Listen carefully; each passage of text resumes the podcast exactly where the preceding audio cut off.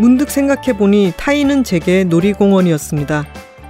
인터뷰를 준비하는 과정은 마치 놀이공원에 가기 전 그곳에서 친구와 재미있게 놀고 있는 저 자신을 상상하는 일이나 마찬가지였습니다. 인터뷰를 하는 과정은 놀이공원에서 평소 만나기 힘들었던 친구와 즐거운 시간을 보내는 듯한 특별한 경험이었고요. 인터뷰 녹취를 풀고 교정하는 과정은 추억의 장면들을 기록하고 정리하는 행복한 시간이었습니다. 독자들의 반응은 제가 SNS에 올린 것을 보면서 미처 놀이공원에 같이 오지 못한 친구들의 공감 같은 것이겠지요. 인터뷰어 지승호의 책 타인은 놀이공원이다 속의 한 구절이었습니다. 안녕하세요. 김하나의 측면 돌파 김하나입니다.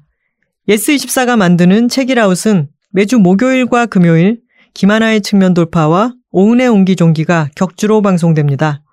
목요일에는 저자와 함께하는 인터뷰 코너, 금요일에는 시작은 책이었으나 끝은 어디로 갈지 모르는 삼천포 책방과 책임감을 갖고 어떤 책을 소개하는 어떤 책임이 격주로 방송됩니다. 책읽아웃에 소개된 도서와 저자 인터뷰는 웹진 채널 예스를 통해서도 보실 수 있으니 채널 예스에도 많은 관심 부탁드려요. 리뷰를 올리실 때는 해시태그 책이라웃 잊지 말아 주시고요. 책이라웃에 광고를 하고 싶은 출판사, 영화사, 음반사 분들은 채널 예스 공식 메일이죠.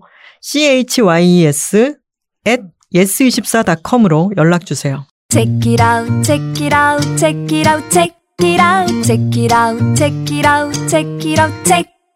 Check it out, check it out, check it out, check it out, check it out, check it out, check it out, check it out, check it out. 오늘 소개해드릴 책은 올해 대산문학상을 수상한 시집 나는 이름이 있었다입니다. 바로 책이라웃 오은의 옹기종기의 진행자 오은 시인의 시집입니다. 우리 책이라웃 식구들이라면 이미 읽으셨을 바로 그 시집이죠. 오은 시인님 다시 한번 수상 축하드립니다. 나는 이름이 있었다는 출간 당시 언어 탐구와 말놀이로 사람에 대한 깊은 성찰을 이끌었다는 평을 받았는데요. 평소 우리 곁에 재치 있는 말솜씨, 따뜻한 마음 씀씀이를 가진 개구쟁이 오은이 있다면 이 시집에는 평범한 사람들의 내면을 들여다보며 깊이 공감하는 시인 오은이 있습니다. 시집에는 사람에 대한 32편의 연작시가 실려 있는데요. 병중이던 아버지와 함께 산책하며 관찰한 사람들의 사연을 상상하며 쓴 시들이라고 합니다. 그래서인지 사람을 향한 애틋하고도 섬세한 시선이 담뿍 느껴지는 시집이에요. 따뜻함이 필요한 계절, 이해하고 싶은 사람이 있다면, 이해받고 싶은 사람이 있다면, 이 시집을 건네보는 건 어떨까요? 평범한 사람들의 삶, 바로 우리들의 지금을 이해하는 시집. 나는 이름이 있었다가 궁금한 책읽아웃 청취자들은 지금 바로 예스24 모바일로 접속하세요. 이 광고는 아침달 출판사가 함께합니다. 공공연한 고양이는 우리에게 친숙하고 소중한 존재가 된 고양이에 관한 10편의 짧은 소설 모음집입니다. 고양이를 테마로 기획된 이 책에는 쇼코의 미소로 독자들의 많은 사랑을 받은 최은영 작가, 82년생 김지영의 조남주 작가를 비롯해 고양이와 특별한 인연을 맺고 있는 정용준, 이나경, 강지영, 박민정, 김선영, 김멜라, 조예은 작가의 소설이 실려 있습니다. 공공연한 고양이 속 이야기들은 고양이에 대한 우리의 상상력을 파고드는데요. 기발한 상상으로 채워진 이야기들을 따라가다 보면 인간의 슬픔과 상처를 만나게 됩니다. 피부를 맞대고 맥박을 느낀 다정한 존재의 무게는 가벼울 수 없다는 소설 속 글귀처럼 서로가 서로에게 특별한 존재가 되어가는 과정을 그린 10편의 소설 모음집, 최은영, 조남주, 정용준 작가 등이 참여한 공공연한 고양이가 궁금한 독자분들은 지금 바로 예스24 모바일로 접속하세요. 이 광고는 자음과 모음 출판사와 함께합니다. Check it out, check it out, check it out, check it out, check it out, check it out, check it out, check. Check it out, check it out, check it out, check it out, check it out, check it out, check it out, check it out, check it out. 오늘 모신 분은 한국에서 인터뷰를 가장 많이 한 저널리스트 중 한 분이에요. 사람들은 이분을 일컬어 대한민국의 유일한 전문 인터뷰어라고 말합니다. 본인이 가장 좋아하는 정체성은 단행본 인터뷰집의 저자라고 하는데요. 그 바람대로 인터뷰집 타이는 놀이공원이다와 함께 책이라웃을 찾아와 주셨습니다. 지승호 저자님입니다. 네, 안녕하세요. 지승호입니다. 저는 지승호 작가님이 섭외되셨다라는 네. 얘기를 듣고 와, 명실상부 저는 인터뷰어로서는 쪼랩이라고 하죠. 네, 그렇기 때문에 와, 대선배님이 나오시는구나라고 생각을 하며 책을 은퇴한 지 한참 된 느낌이에요. 책을 읽는데 사람들이 지승호라는 이름만으로 아 그분 전문 인터뷰 아니야?라고 연상을 하는데요. 제가 여기 책 소개에 보면은 국내의 유일의 전문 인터뷰어 이런 얘기들이 있고요. 지금까지 나온 수많은 책들에 대한 이야기가 있고 그리고 넘겨보면은 이제 서문이 나옵니다. 서문의 제일 첫 부분을 제가 어, 청취자님들께 읽어드릴게요. 2222-362-444-5434-120입니다. 이게 뭐죠, 작가님? 2002년부터 제가 어, 펴, 어, 펴낸 단행본 숫자인데요. 제가 예. 더해봤습니다. 네. 52권 맞나요? 근데 그게 예 53권이어야 되는데 제가 제가 숫자가 좀 약해가지고 네. 아이폰 계산기를 들리게 봤는데 제가 잘못 쓴 것 같기도 하고요. 예. 어쨌든 50권이 넘는 거잖아요. 네네 그렇습니다. 50권이 넘는 어, 인터뷰 단행집을 단행본을 펴낸 분이신데 이 서문을 읽어봤더니요 정말 의외였어요. 저는 막연히 지승호 인터뷰어, 지승호 작가님을 뵈면은 본인의 이름 석자가 브랜드가 된 사람에게서 느껴지는 어떤 단단함, 내면으로부터 오는 어떤 그런 것들이 나오지 않을까라고 느꼈는데 서문이 약간 슬프게 쓰셨나요? 그래서 책이 안 팔리는 것 같기도 한데요. 네.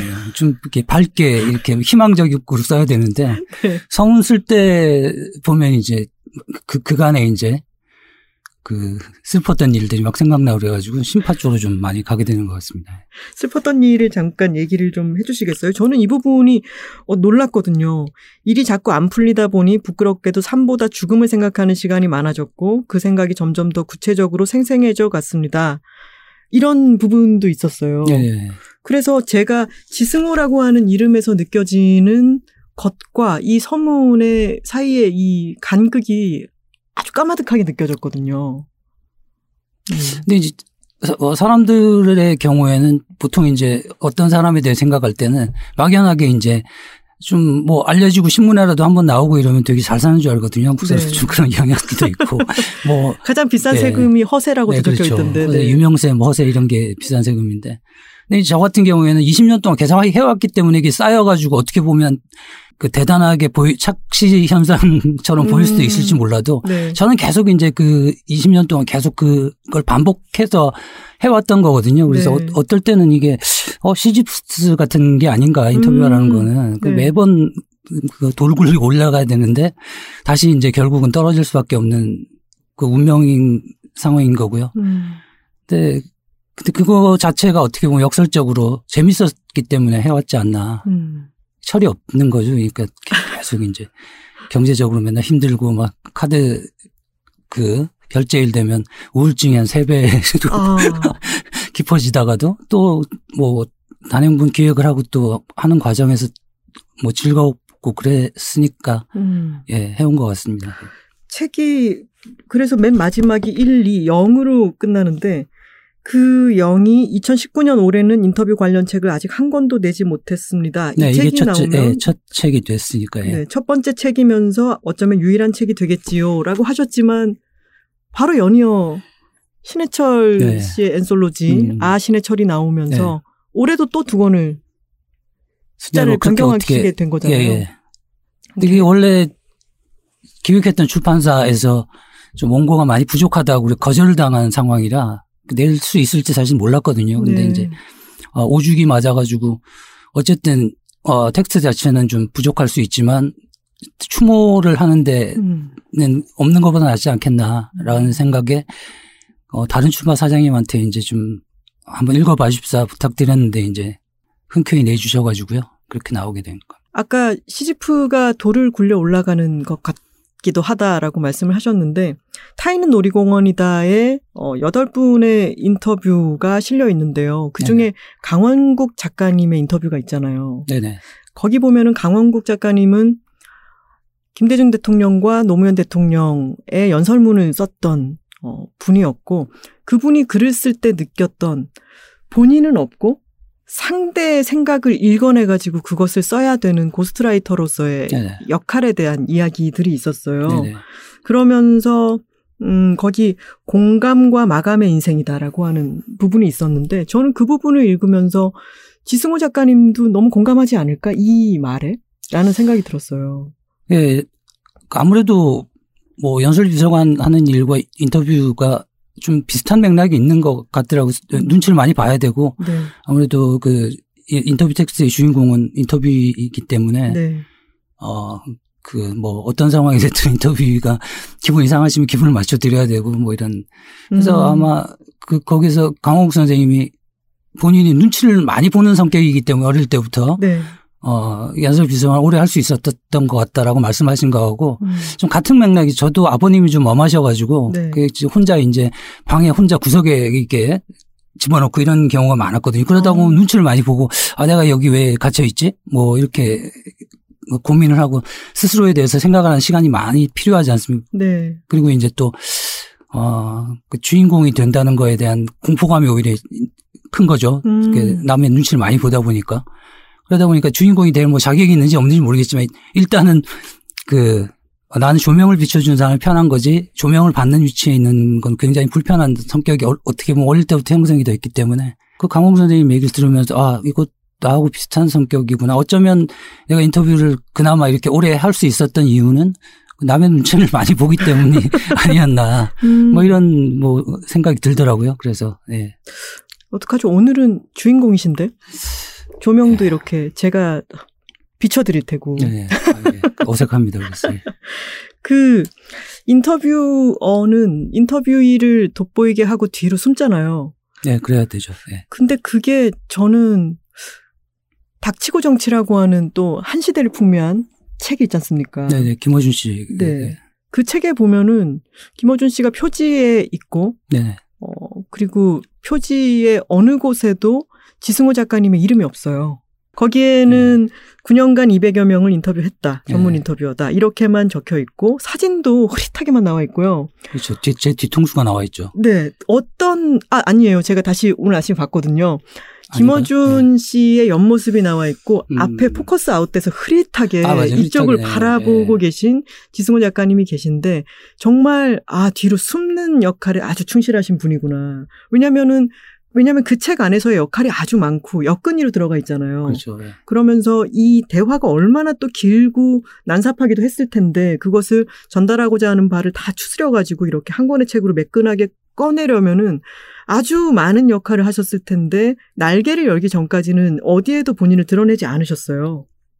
아, 그건 뭐 제가 의도한 건 아, 닌데 어쨌든 그, 싸울 수도 있잖아요. 예, 어떤 사람의 그 경우에. 사진을 보면 네.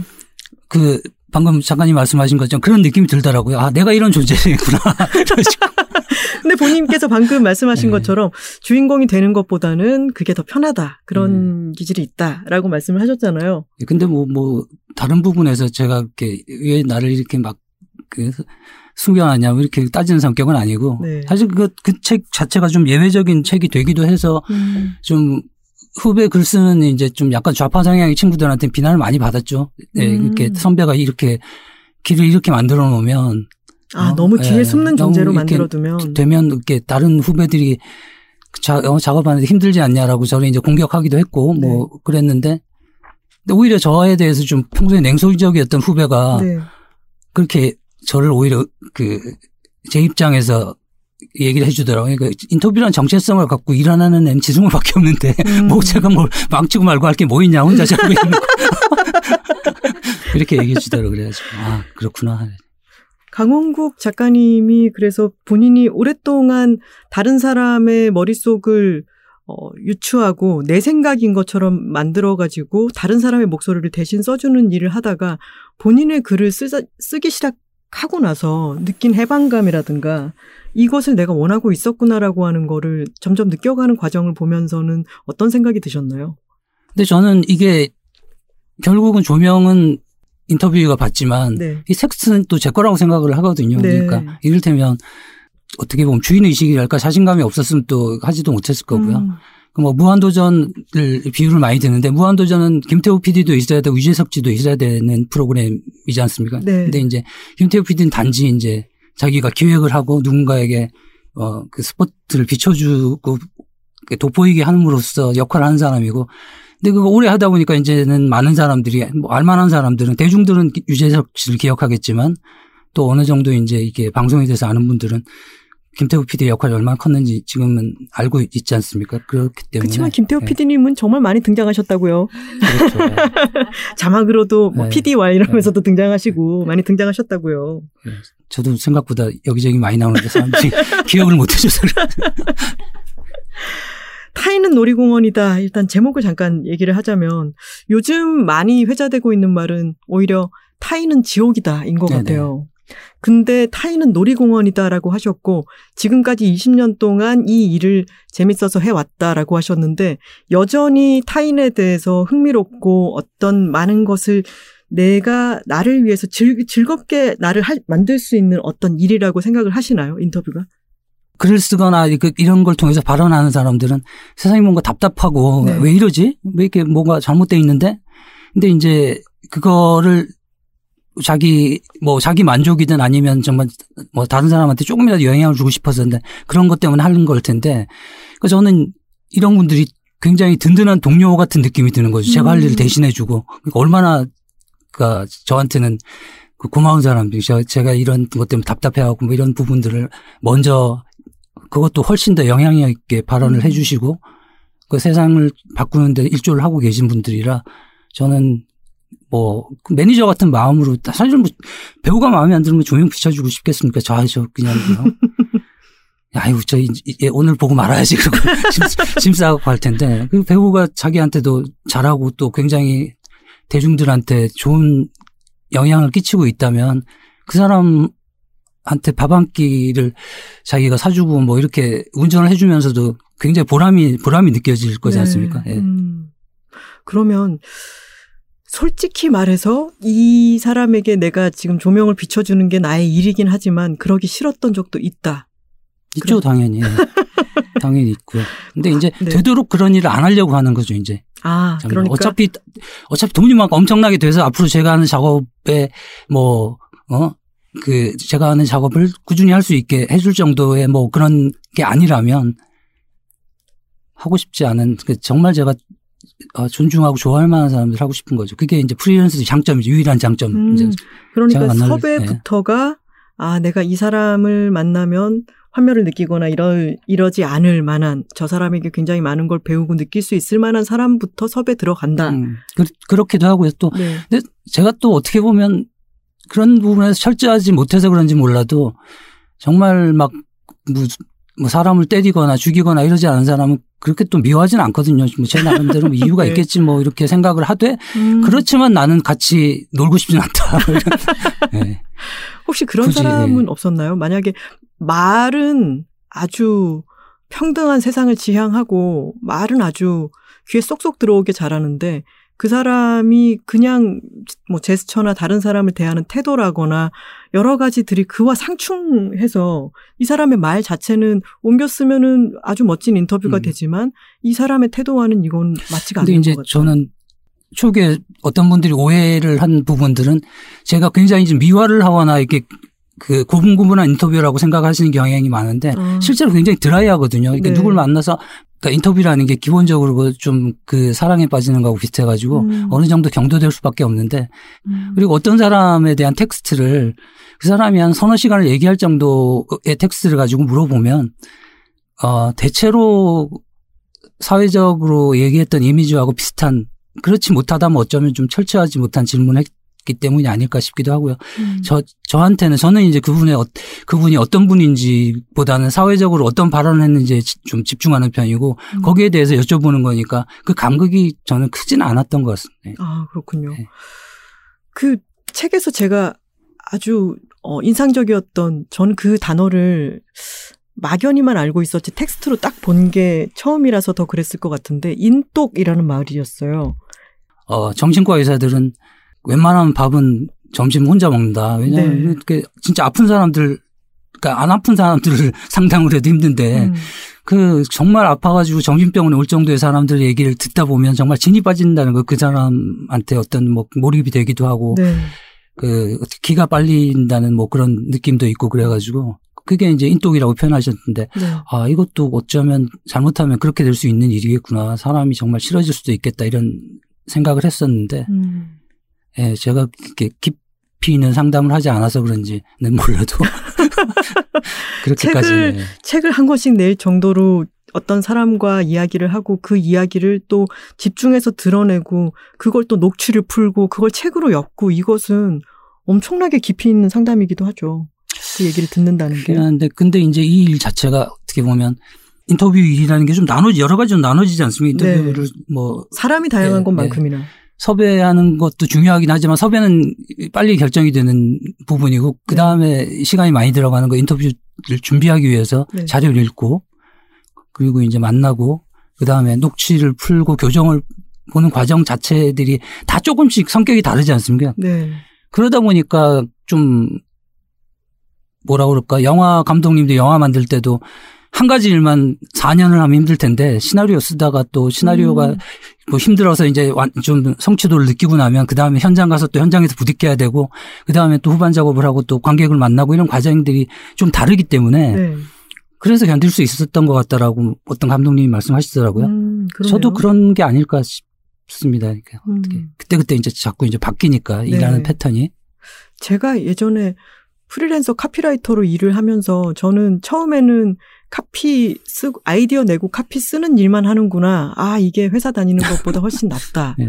집중된 일을 하니까라고 생각을 했는데 그 일을 한참 하고 난 뒤에 정신을 차려 보니까 아, 이게 나를 영업하는 것도 내가 하고 그렇죠. 네. 저 저의 리듬을 계속해서 출퇴근 같은 거를 시키는 것도 제가 하고 하다못해 프린터 바꾸는 것도 제가 하고 그러니까 무슨 그렇죠. 회사에 하는 모든 것들을 1인으로 다 하고 있는 거였잖아는 음. 깨, 깨달음이 들었어요. 예. 작가님도 그러시겠네요. 인터뷰어라고 하면 사람들이 아주 전문적으로 specialist라고 생각하지만 물론 그건 맞는 말이지만 1인 기업이기도 하니까 해야 될 일들이 영화 감독이 막 전반을 책임지는 것처럼 다양한 일들을 혼자 다 하시는 부분이 있겠네요. 말씀하신 대로 사실 책 하나를 내는 과정은 굉장히 어렵거든요. 출판사 네. 입장에서도 요즘 같이 불황에 책을 내준다는 게 책을 낸데 내겠다고 선택하는 게 쉽지 않은 과정인데 그 여전히 이제 아직 아직 사실 한국 사회에서 인터뷰라는 장르에 대해서 전문적으로 평가하지는 않습니다. 그러니까 음. 지금도 제가 상처를 받는 댓글 중에 하나는 그런 건데 아 그렇게 남의 얘기 받아 적으면서 이렇게 뻔뻔하게 지 이름으로 책을 내고 있니 뭐 이렇게 댓글 달거든요. 근데 그런 인식을 아, 무식한 가진 댓글이네요. 사람들이 네. 어, 굉장히 많고요. 네. 그리고 실제로 아까 이렇게 말씀하셨지만 녹취라는 건 좀 굉장히 시간이 많이 들어가는 일이기도 하지만 그 좀 이 과정 중에 제일 힘든 일이거든요. 네. 이렇게 어떻게 보면 녹취 풀어보시면 아시겠지만 근데 그게 사실 제가 누군가한테 자조적으로 농담을 할 때, 아, 난 녹취 아르바이트를 했으면 지금보다 돈을 많이 벌었을 것 같다. 라고 얘기를 하거든요. 실제로 그렇고요. 지금 앞에서 이제- 고개를 절레절레 흔들고 계신 저희 작가님이 계십니다. 녹취 얘기만 나오면 파르르 떠시는 분이세요. 네. 그거만해서도 지금보다 수입이 더 많을 텐데, 내 음. 이런 조롱을 당하면서 이걸 내가 왜 해야 되지? 아, 어, 작가님이 쓰신 걸 내가 이거 뭐안 닫고 이걸 하고 있나? 이런 느낌이 막 들 때가 있거든요. 환멸이다 네. 정말. 네. 근데 보면 이제 또 그걸 하고 있고. 타이는 놀이공원이다는 어 2018년부터 1년여 동안 월간 인물과 사상에 연재됐던 인터뷰 중에서 8편을 엮은 책인데 그 다른 인터뷰어들도 있, 인터뷰이들도 있었는데 이 8분을 꼽으신 이유가 있을까요? 이건 사실 출판사에 아, 일임을 했고요. 그러니까 네. 제가 이제 일임을 하셨어요? 뭔가 좀 더 주장을 하실 수도 있을 텐데. 근데 이게 제가 선문에 썼던 것처럼 네. 되게 급해서 올해는 올해는 책 못 내겠구나. 그래서 가장 편하게 어, 그 출판사에서 원하시는 분들을 고르시고 가장 이제 뭐 눈치를 보셨군요. 네, 눈치를 많이 봤죠. 네, 어릴 적처럼. 네. 네. 그래서 이걸 내주셨으면 감사하겠습니다. 다행히도 이제 그걸 내주셨는데요. 네. 근데 제가 그, 그 기준을 생각해 보니까 그동안 제가 안 만났던 분들을 위주로 선정하신 것 같더라고요. 아. 일테면 뭐 우석훈 박사님이나 노영영 선생님이나 이런 분들은 제가 네. 여저, 예전에 이제 인터뷰를 해서 책에 실렸던 분들이고 하다 보니 네. 아무래도 좀 어, 새로운 느낌을 줄 수 있는 분들 음. 위주로 선정을 한 것 같고 저는 거기에 이의를 제기하지 않았습니다. 아, 그렇군요. 제가 책을 읽으면서도 참, 아, 재밌다 싶었던 것은 지승호 인터뷰집이라고 적혀 있지만 매 편마다 아, 이분들의 목소리가 강하게 들어가 있기 때문에 이 어조가 사람들마다 다 다르잖아요. 그렇죠. 네. 여러 말투, 어미 같은 것도 다 다르고 그게 다 반영돼 있으니까 아 편마다 이 이분들이 말씀하시는 거를 정말 정확하게 더 표현을 하려고 하셨구나라는 게 느껴졌어요. 더 어떤 특히나 이제 영미권에서 인터뷰를 보면은 인터뷰어가 자신에게 빠져 있는 경우가 많잖아요. 이런 질문을 던지는 나에 빠져 네, 있는. 그렇죠. 예. 근데 그런 게 전혀 없다는 느낌을 받았어요. 근데 이제 사실은 인터뷰 종류가 종류만 해도 여러 분야 인터뷰가 있고 뭐 이를테면 어 작가님도 지금 인터뷰를 하시는 건데 굉장히 성공적인 팟캐스트를 운영하고 계시지 않습니까? 뭐 김호준 씨 같은 경우에도 제가 볼 때 굉장히 좀 저하고 다른 장점이 있는 인터뷰고요. 네. 그래서 뭐 누군가 물어봤을 때 김호준 씨는 내가 볼 때 봅슬레이 선수처럼 박진감이 넘친다. 아, 네. 그럼 너는 뭐냐 그러면 어, 나는 마라토너 같다. 음. 근데 혹시 인터뷰의 본질은 마라톤에 있는 게 아니, 아닐까 뭐 이렇게 얘기를 하기도 하는데 어쨌든 뭐 음. 여러 종류의 저 인터뷰들이 나와야 된다라고 생각하고요. 음. 그래야지 또 이게 아 저기 필드가 형성이 돼야지 뭐 서로 경쟁도 하고 뭐 또 하는 거지. 지금은 보면 뭐 아주 작은 시장에서 저 혼자 뛰고 있는 뭐 이런 느낌이라 음. 뭔가 아무것도 안 되는 게 아닐까 싶기도 하고요. 인터뷰의 여러 다양한 영역이라든가 이런 것에 대한 어 우리나라에는 그 저변이 그렇게 있지 않다라고 한다면 그런 거를 어떻게 공부를 하고 만약에 어떤 전문 인터뷰어가 되고 싶은 사람이 있다면은 어떤 걸 찾아봐야 될까요? 사람에 대한 호기심이나 사회에 대한 호기심 이런 거 같거든요. 네. 보통 영화 잘 만드시는 분들 보면 다 그 영화에 대한 어떤 기법이나 이런 거에 대해서 공부를 좀 덜 했더라도 자기가 할 얘기가 있거나 사회에 대한 애정과 공부가 돼 있는 분들의 경우 좋은 영화를 이렇게 만들어내는 경우들이 많은 것 같고요. 제가 뭐 아직 뭐 좋은 인터뷰인지는 모르겠으나 그래도 그나마 꾸준히 해왔다면 어떤 인터뷰에 대한 애정을 가지고 그 사람이 할 수 있는 얘기 잘할 수 있게끔 공부를 많이 해서 갔던 편인 것 같고요. 음. 그러면은 그 작가님의 방금 인터뷰이에 대해서 공부를 많이 한다가 인터뷰이이기도 하지만 지금은 인터뷰이 입장으로 나오셨는데 인터뷰어에 대해서도 참 공부 많이 하시는 것 같아요. 제 책을 지금 두 권을 앞에 놓고 계신데 사이사이에 막 메모지도 들어있고 되, 되게 아 정말 이 자리에 나오시면서도 이렇게 준비를 해서 오실 정도면 인터뷰를 하실 때는 정말 얼마나 또 꼼꼼하게 준비를 하실까. 그 꼼꼼한 준비에 대해서는 여러 곳에서 제가 정말 칭찬하는 이야기들과 어, 많은 일화를 저- 제가 보기는 했습니다.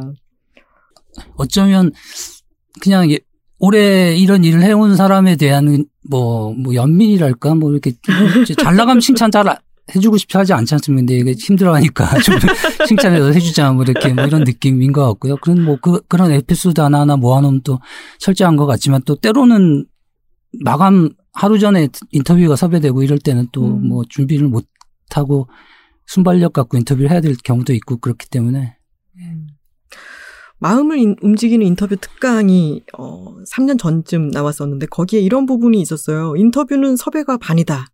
그러면서 이른바 이제 섭외의 기술을 알려주기도 하셨는데요.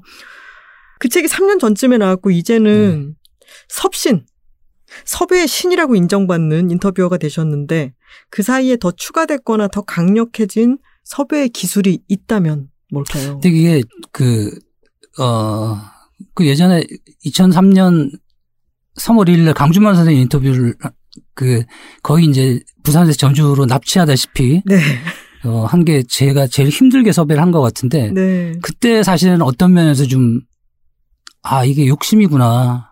음, 자연스럽게 가야지. 내 이분을 하고 싶다고 해서 너무 많은 어 주변 사람의 힘과 돈과 저기를 그 시간을 투자했는데 그뭐 이거는 강준만 선생님 내가 강준만 선생님 워낙 존경하는 분이니까 뭐 이 정도로 끝내야지 맨날 이럴 수는 없겠다라고 좀 내려놓는 계기가 되지 않았나 싶기도 하고요. 아, 그게 어떤 무용담의 시작이 아니라, 아, 네. 이렇게 해서는 안 되겠구나를 깨달은 에피소드가 된 그래서 거군요. 뭐, 네.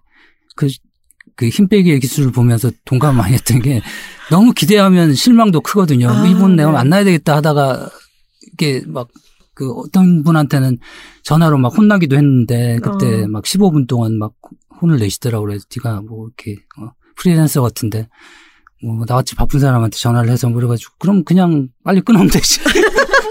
바쁘다면서 15분을 이렇게 나를. 혼내시나 그래갖고. 그래서 뭐 그런 일- 일들을 겪으면서 예. 하고 싶으면 거절을 하면 이제 뭐 좀 시간이 지난 후에 다시 또 정중하게 부탁드리는 한이 있을지라도 음. 이분을 내가 해야 되겠다 뭐 그렇게 그거는 크게 이제 없어진 것 같거든요. 그리고 네. 뭐 너무 인터뷰하고 싶은 좋은 분들이 많이 있지 않습니까? 그렇기 때문에 물론 제가 조금 더 뭐 더 저분을 만나길 원하는 분들은 있을 수 있겠으나 음. 그때 강준만 교수님을 납치하셨을 때는 그때는 그런 적, 적극성이라든가 아니면 그런 부분에 대한 상대의 배려 같은 것보다 좀 더 덜컹거리는 에너지가 있을 때였을까요? 저 초기라 아무래도 좀 그런 의욕도 게 더, 넘치고. 예, 더 있었던 것 같고요. 네. 그러면은 어 하지만 이런 무용담들은 재밌기 때문에 내가 섭외를 위해서 이렇게까지 해봤다. 그때는 내가 이렇게까지 하고 나중에 아뿔싸라고 느꼈다 하더라도 뭔가 그런 다른 에피소드 같은 건 있을까요? 근데 그건 뭐 그거 정도는 아니지만 어쨌든 그 제가 이제 영화 감독님들 인터뷰 낼 때 네. 감독님들 섭외가 안 되니까 늘 GV 한다 그러면 찾아가서 제 책을 들고 찾아가서 기다리다가 줄을 서서 기다리거든요. 이렇게 네. 끝에 이제 끝에 있어야지 말씀이라도 건넬 수 있으니까. 그리고 그래서- 내가 네. 이렇게까지 기다렸어요라는 네, 뭐 그런 느낌도 있고. 네. 네. 근데 노력 어필. 네. 예. 근데 또 의외로 또 제가 또 소심한 점이 또 있어가지고 네. 나중에 보니까 못 드리고 집에 다시 가져온 책들이 꽤 많더라고요. 사인만 있고 그렇게 오랫동안 기다려서. 네. 뭐 이런 거. 이게 왜 집에 있지 안 주고 앞에다 막뭐 네. 이렇게 네, 성함도 쓰고 이게 그런 미리, 분한데. 아니, 미리 이제 써서 그 자리에 써드릴 수는 없으니까 네. 예, 미리 써가지고 딱 드리려고 하다가 못 드리고 이제 예, 오고 집에 나중에 보면 집에 또 있고 그래가지고. 저도 제가 얼마 전에 벌새 김보라 감독님 GV를 진행하고 김보라 감독님이 나, 그 벌새 시나리오 집이 나와서 사인을 하실 때 제가 옆에 있었는데 네네. 꼭 얘기를 하시고 싶은 분들은 마지막에 기다리시더라고요. 그렇죠. 딴 예. 분한테 앞으로 가시라 그러면서 그렇죠. 끝까지 네. 끝까지 기다려서 시간을 벌고 어필도 더 하고 그래 그러시더라고요. 들어다 보니까 사인회가 길어지는 서로 막 양보하고 분명히 아니에요 먼저 서세요 예, 막 예. 이러면서 분명히 끝났어야 되는데 왜 줄이 길어지지? 타이는 놀이공원이다에 실린 인터뷰 중에서 음, 두 번째로 이제 김규리 배우의 인터뷰가 있었고 그리고 마지막에는 서지현 검, 검사 인터뷰가 있었어요. 네네. 근데 그 인터뷰를 어, 성사시키는 때부터 조심스럽다라는 인상이 들었어요. 어, 어떤 부분에 대해서는 내가 질문을 하는 게 이분들을 불편하게 하는 게 아닐까라고 고민도 많이 하신 흔적이 드러내게 느껴진 게 아니라 그 대화를 보면서 그 이면을 상상해 보면서 음. 무엇을 묻지 않는지 어떤 거를 조금은 애둘러 가려고 하시는지 그게 느껴져서 그게 인상적이었어요. 음, 그 만남을 준비하면서 머릿속으로 가이드라인을 생각해 두셨다거나 내가 요 부분은 좀 조심하거나 이렇게 해야겠다라고 생각한 게 있으셨나요? 음. 일단 김규리 배우님 같은 경우에는 섭외는 쉽게 됐거든요. 제가 네. 오동진 선배님하고 저기 안면이 있어가지고 음, 보니까 오동진 선배님하고 김규리 님이 패친이라 패친. 그, 예, 네. 오동진 선배한테 문자를 보내갖고 인맥 섭외였군요. 네. 네, 혹시 여쭤봐달라고 혹시 인터뷰할 생각이 없으신지. 근데 마, 마침 이제 라디오 방송도 네. 시작하셨고 해가지고 TBS에서 네. 예, 홍보도 필요가 하니까 또 흔쾌히 하신다고 해서 인- 섭외는 됐는데 근데 그때 인터뷰하는 현장에서 매니저분이 자꾸 옆에서 왔다 갔다 하시는 거예요. 불안하니까 아. 청량가리 얘기가 너무 많이 나오지 않을까 뭐 이런 음. 이런 것들. 지금 활동을 다시 시작하셨는데 네. 그것 때문에 또 구설수에 오르지 않을까라고 생각해서 왔다 갔다 하다 보니까 이게 참 또 어떻게 보면 프로답지 못한 건데 그걸 오래 못 물어보겠더라고요. 아, 이분이 음. 지금 뭐 새로운 뭔가를 하고 계시고 뭐 무슨 정치를 하시거나 이런 분도 아닌데 네. 괜히 이것 때문에 뭐 잘못되면 어, 좋지는 않겠다 생각해서 그걸 길게 못 물어보는 거 하나 하고 사실 또 대중 입장에서는 그, 그 전에 또 김규리라는 이름의 배우가 있었지 않습니까? 네네. 근데 본인도 커리어가. 예, 네. 충분히 있는 분인데 왜 굳이 이름을 그렇게 바꾸고 그 이후의 과정에 대해서 여쭤보고 싶었어요. 그건 정말 중요, 인터뷰에서 중요한 지점이라고 저는 생각했거든요. 네. 근데 시간도 좀 짧기도 했지만 물어보지 못했죠. 그래서 제가 서문에다가 아, 이게 좀 프로답지 못한 행동이었구나라고 제가 이제 자책을 좀 했던 거고요. 음. 계속 그러면은 지금 20년간 인터뷰어로 활동하고 계시면서도 계속해서 아 내가 그때는 그렇게 했어야 됐는데 야 이번에 이번에 뭔가는 아 잘못했구나 이렇게 계속 스스로에게 피드백이 오겠어요 인터뷰를 할 뭐, 때마다 네, 그렇기도 하죠. 그리고 또 옛날 옛날에 인터뷰를 처음 하고 났을 때는 아 이거 괜찮은데 싶다가 나중에 이제 좀 지나고 봐서 이거 읽, 읽어보면 아 이거 뭐 이런 바보 같은 질문을 뭐 이런 느낌들이 있거든요. 네. 근데 근데 어떻게 보면 그게 그런 걸 정직하게 했던 게 좀 인터뷰어로서는 신뢰감을 준 것 같기도 하고요. 쟤를 만나면 지가 바보 같은 얘기하고 고치고 싶은 욕망이 있잖아요. 자기가 네. 고칠 수 있으니까. 음. 슬쩍 자기 창피한 건 없애고 뭐 이럴 수 있는데 그걸 다 싫으니까 이제 사람들이 아, 쟤는 그런 면에서는 좀 직업적으로는 어, 정직한 태도를 갖고 있구나라고 음. 생각을 해 주신 것 같습니다. 어떤 지승호 작가님의 인터뷰어로서의 직업윤리에 대해서 칭찬하신 분들이 참 많더라고요. 인터뷰를 하면서 저는 아까 제가 느꼈던 이분들에게 어떤 질문을 하지 않는 배려라든가 그것에 대한 고민이 느껴지는 게 그 인터뷰이들에게 그런 인상을 계속 주는 게 아닐까라는 생각이 들었어요. 꼭 그 순간에 내가 화려한 어떤 기량을 발휘해서 나의 질문 skill이나 난, 나- 남들에게 얘기하지 않는 어떤 거를 막 후벼 파서 어떤 말을 끄집어내고 이런 이런 쪽이 아니기 때문에 마라토너처럼 오랫동안 신뢰를 얻으면서 일을 하실 수 있지 않았을까라는 생각도 들었습니다. 네. 기본적으로 마라톤은 페이스 조절이지 않습니까? 네. 그 페이스를 조절해야 되고 뭐, 뭐 힘빼, 힘빼기 기술도 많이 말씀하셨지만 이 인생 경기 뭐 이런 게 어깨에 힘주고 오늘 막 진짜 인생 경기를 만들어야지 한다고 되는 것도 아니고 음, 인생 경기는 왜 인생 경기냐면 자기 인생에 한 번밖에 안 나올 수 있는 경기이기 때문에 그렇게 얘기하는 걸 거지 않습니까? 그러면 네. 경기를 계속 즐기다 보면 뭐 인생 경기도 나오고 그다음 어, 그다음은 또 평균에 수렴해서 또 뭐 망하는 게임도 하는 거고 음, 그러니까 이제 그 저는 프로는 어마어마하게 한 경기에 네 개의 홈런을 칠 수 있는 게 프로가 아니고 네 번의 삼진을 당하고도 다음 경기에 나갈 수 있는 게 프로라고 저는 생각을 하거든요. 어, 이 말 너무 멋지네요. 그네번 네. 홈런을 칠 수 있는 선수는 흔치 않지만 네번 삼진을 당하고 나면 프로 선수가 바깥 못했다고 온갖 비난을 듣고 근데 그 다음 날 또 그 컨디션을 추스려 가지고 경기에 나가서 또 좋은 모습 보여주려고 노력하는 게 저는 예, 프로라고 생각을 어느 순간 그런 생각이 들더라고요. 어, 진짜 이거 너무, 너무너무 멋진 말씀이네요. 그러나 이 네 번 삼진을 당하고 난 뒤에도 출전시켜 주지 않겠죠. 아니요. 그것을 잊고 네. 어 되게 타석에 다시 새롭게 서셔야 하는데 지금은 출판계의 상황 때문인지 어이 서문에서 힘든 어떤 전문 인터뷰어로서 살아가는 것에 대한 힘듦을 토로하신 부분도 있었는데요.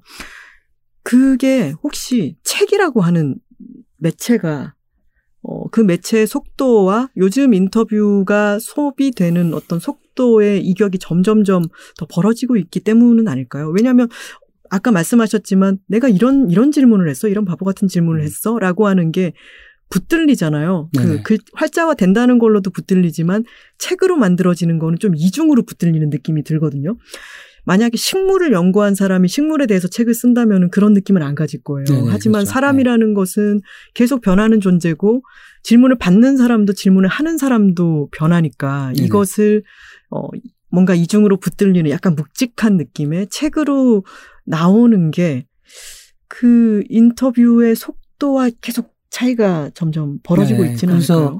아, 뭐 좋은 말씀 해주셨는데 지금 사는 경제원이라는 데서 2009년에 출판 산업을 그 좀비 산업으로 규정을 했더라고요.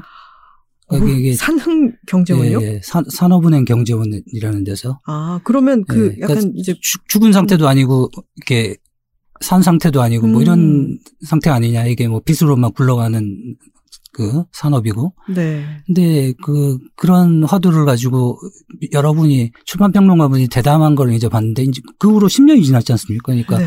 이 좀비에서 더 상태가 나빠졌을 거라고 추정을 해야 된다. 네. 이거 우리가 이제 어떻게 해야 되냐.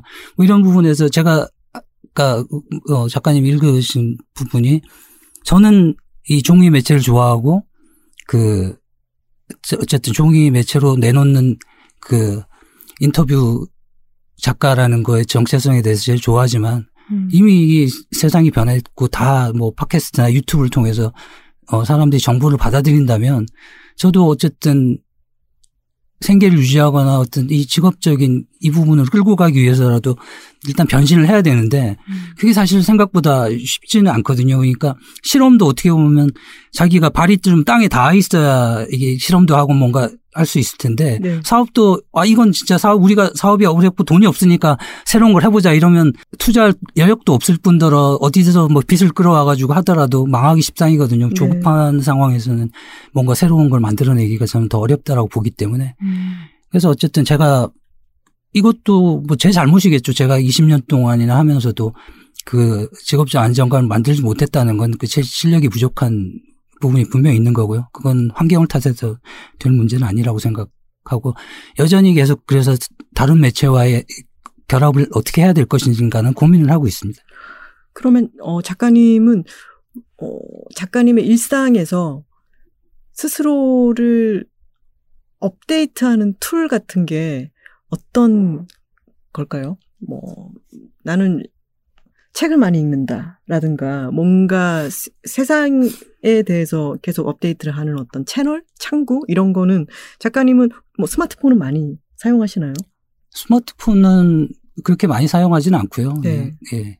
오히려 아날로그적인 부분이 많아서요. 네. 영화 많이 보고 음. 책 보고 음악 듣고 이런 게 다행히 뭐 그런 게 제 취미이다 보니까 네. 일하고도 연결되는 부분도 분명히 있고요. 나중에 음. 어쨌든 그런 게 읽어뒀던 게 인터뷰할 때 좀 조금이라도 도움이 전 된다라고 생각을 하고 있어서요. 네. 영화도 참 많이 보시죠. 그렇죠. 너무 너무 잡다하게 봐가지고 뭘 최근에 뭘 봤냐 그러면 이제 노트를 봐야겠어요. 올해도 한, 예, 한 300편 가까이 봐가지고. 예. 1년에 300편 가까이 보신다고요? 예, 뭐 단편 같은 것들도 있고 하니까요. 예. 어, 그러시군요. 예. 노트 얘기가 나왔는데 제가 노트를 조금만 엿봐도 될까요? 네, 아니, 네, 뭐, 예, 조금, 예, 조금만 보십시오. 많이, 많이 보지 마시고. 아, 왜냐면 청취자님들께 이걸 보여드리지 못하는 게 너무 안타까운데, 어, 두툼한 노트를 되게 예쁜 스타벅스 노트를 갖고 다니시는데, 텐꼬르소꼬모랑 같이 콜라보 한 거네요, 이제 보니까. 근데 안에 꾹꾹 눌러서 쓴, 줄 맞춰서 이렇게 꾹꾹 눌러서 쓴 글들이 빽빽하게 있어요. 이게 늘 갖고 다니시는 노트인가요? 네, 뭐 스케줄 노트이기도 하고, 그뭐 네. 이렇게 뭐 좋은 글귀 있으면 옮겨 적거나 아니면 생각나는 아이디어 있으면 적어 놓고 뭐 이렇게. 이 노트는 쓰신 지 얼마나 되셨어요? 다이어리니까요. 올해 그 작년에 이제 어, 스타벅스에서 17잔을 마시면 준다고 해가지고. 근데 17잔을 네. 채워서 받아내신. 네. 아니요, 못 채워가지고. 네. 그, 저 페이스북에 올렸던 제 후배가 예, 어떻게 구해가지고 선물을 했, 예. 좋은 후배네요. 예. 옆에 포스트잇도 막 붙어 있고, 이 정말, 정말 깨알같이 열심히, 열심히, 어, 써 오신 노트인데요. 이, 이런 노트는 1년, 지금이 11월이니까 이 1년 동안 계속 잡아온 그 그립감이라고 하는 것도 딱 느껴지고, 이 노트가 되게 많은 거를 지금 전우처럼 함께 겪었구나 이런 게 느껴져요. 네. 이 정말 아날로그적이다라고 스스로 말씀을 하셨는데 이 노트를 보니까 그게 되게 느껴지는 것 같아요. 손글씨도 많이 쓰시죠? 옛날엔 질문지 같은 것도 질문지를 손글씨로 쓰셨어요? 질문지도 그 컴퓨터로 했었는데 몇 년 전부터 네. 이게 질문지를 자꾸 손으로 써가지고 몇 년 전부터요? 네, 그렇게 되더라고요. 점점 더 시대에 뒤쳐져가는 인간이 되는 것 같기도 하고요. 약간 방망이 깎던 네. 노인처럼. 아닙니다. 전문 인터뷰어로 살아가는 고단함에 대해서 이제 언뜻언뜻 내비치시면서도 이 일에 대해서 이걸 놓지 않고 계속 갖고 가시는 게 저는 옆에서 전문 인터뷰로 쌓아오신 것들도 분명히 있지만 어떤 작가님만의 미덕이나 능력에 대해서 알고 있는 사람들이 많으니까 이걸 한번 같이 해보자라든가 다른 모색 같은 거, 다른 제안 같은 게 있을 수도 있을 것 같은데 인터뷰 이 한기를 계속해서 앞으로도 고집을 하고 싶으신 건가요? 돌아가기엔 너무 이제 많이 온 것 같고요. 괜히 다른 실험했다 망하는 것보다는 차라리 쟤는 인터뷰어로 한기를 파다가 장렬하게 전달했다는 얘기 듣는 게 훨씬 이제 또 폼나는 것 같아서요.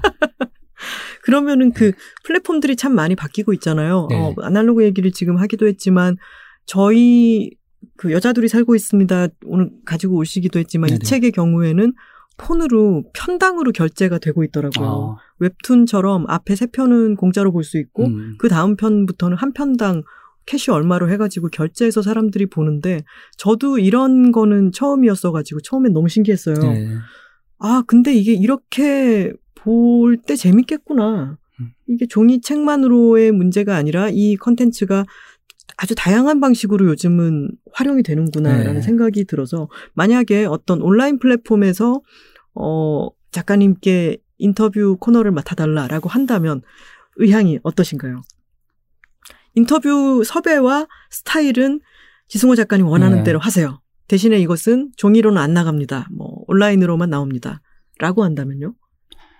근데 저는 계속 지속적으로 어떤 걸 해나갈 수 있는 제안들이 오면 저는 다, 당연히 해야 음, 되고요. 네. 해야 될 텐데. 음, 근데 여전히 그 한국에서 제일 안 올리는 게 글값이기도 하고 특- 특히 인터뷰 관련해서는 품이 얼마나 들어가는지 모르기 때문에 너무 굉장히 쉽게 생각을 하는 거죠. 어떻게 보면 200매짜리 인터뷰를 만들어내려면 최소한 그분이 쓴 책 정도 읽고 가고 이러려면 2주 뭐 이렇게 걸리는 시- 데도 불구하고 굉장히 나름 이쪽 계통의 전문가 하는 분들도 아 그냥 가서 만나고 뭐 이렇게 툭툭 해가지고 뭐 이렇게 녹취해서 보내면 되는 거 아니야? 그건 뭐 그게 뭐가 그렇게 어려워? 뭐 이렇게 얘기를 하거든요. 지금 그러면서 흉내를 예. 내신 건데도 듣고 있는데 짜증이 나네요.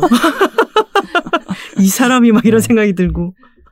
정말 말씀처럼 글값이 가장 오르지 않는다라는 말씀도 하셨지만 인터뷰의 경우에는 사람들이 많이 착각하는 게 그 사람이 한 말이잖아. 그러니까요. 당신이 다쓴 예. 게 아니잖아. 네. 이렇게 이렇게 생각을 해버리는 게 있는 것 같아요.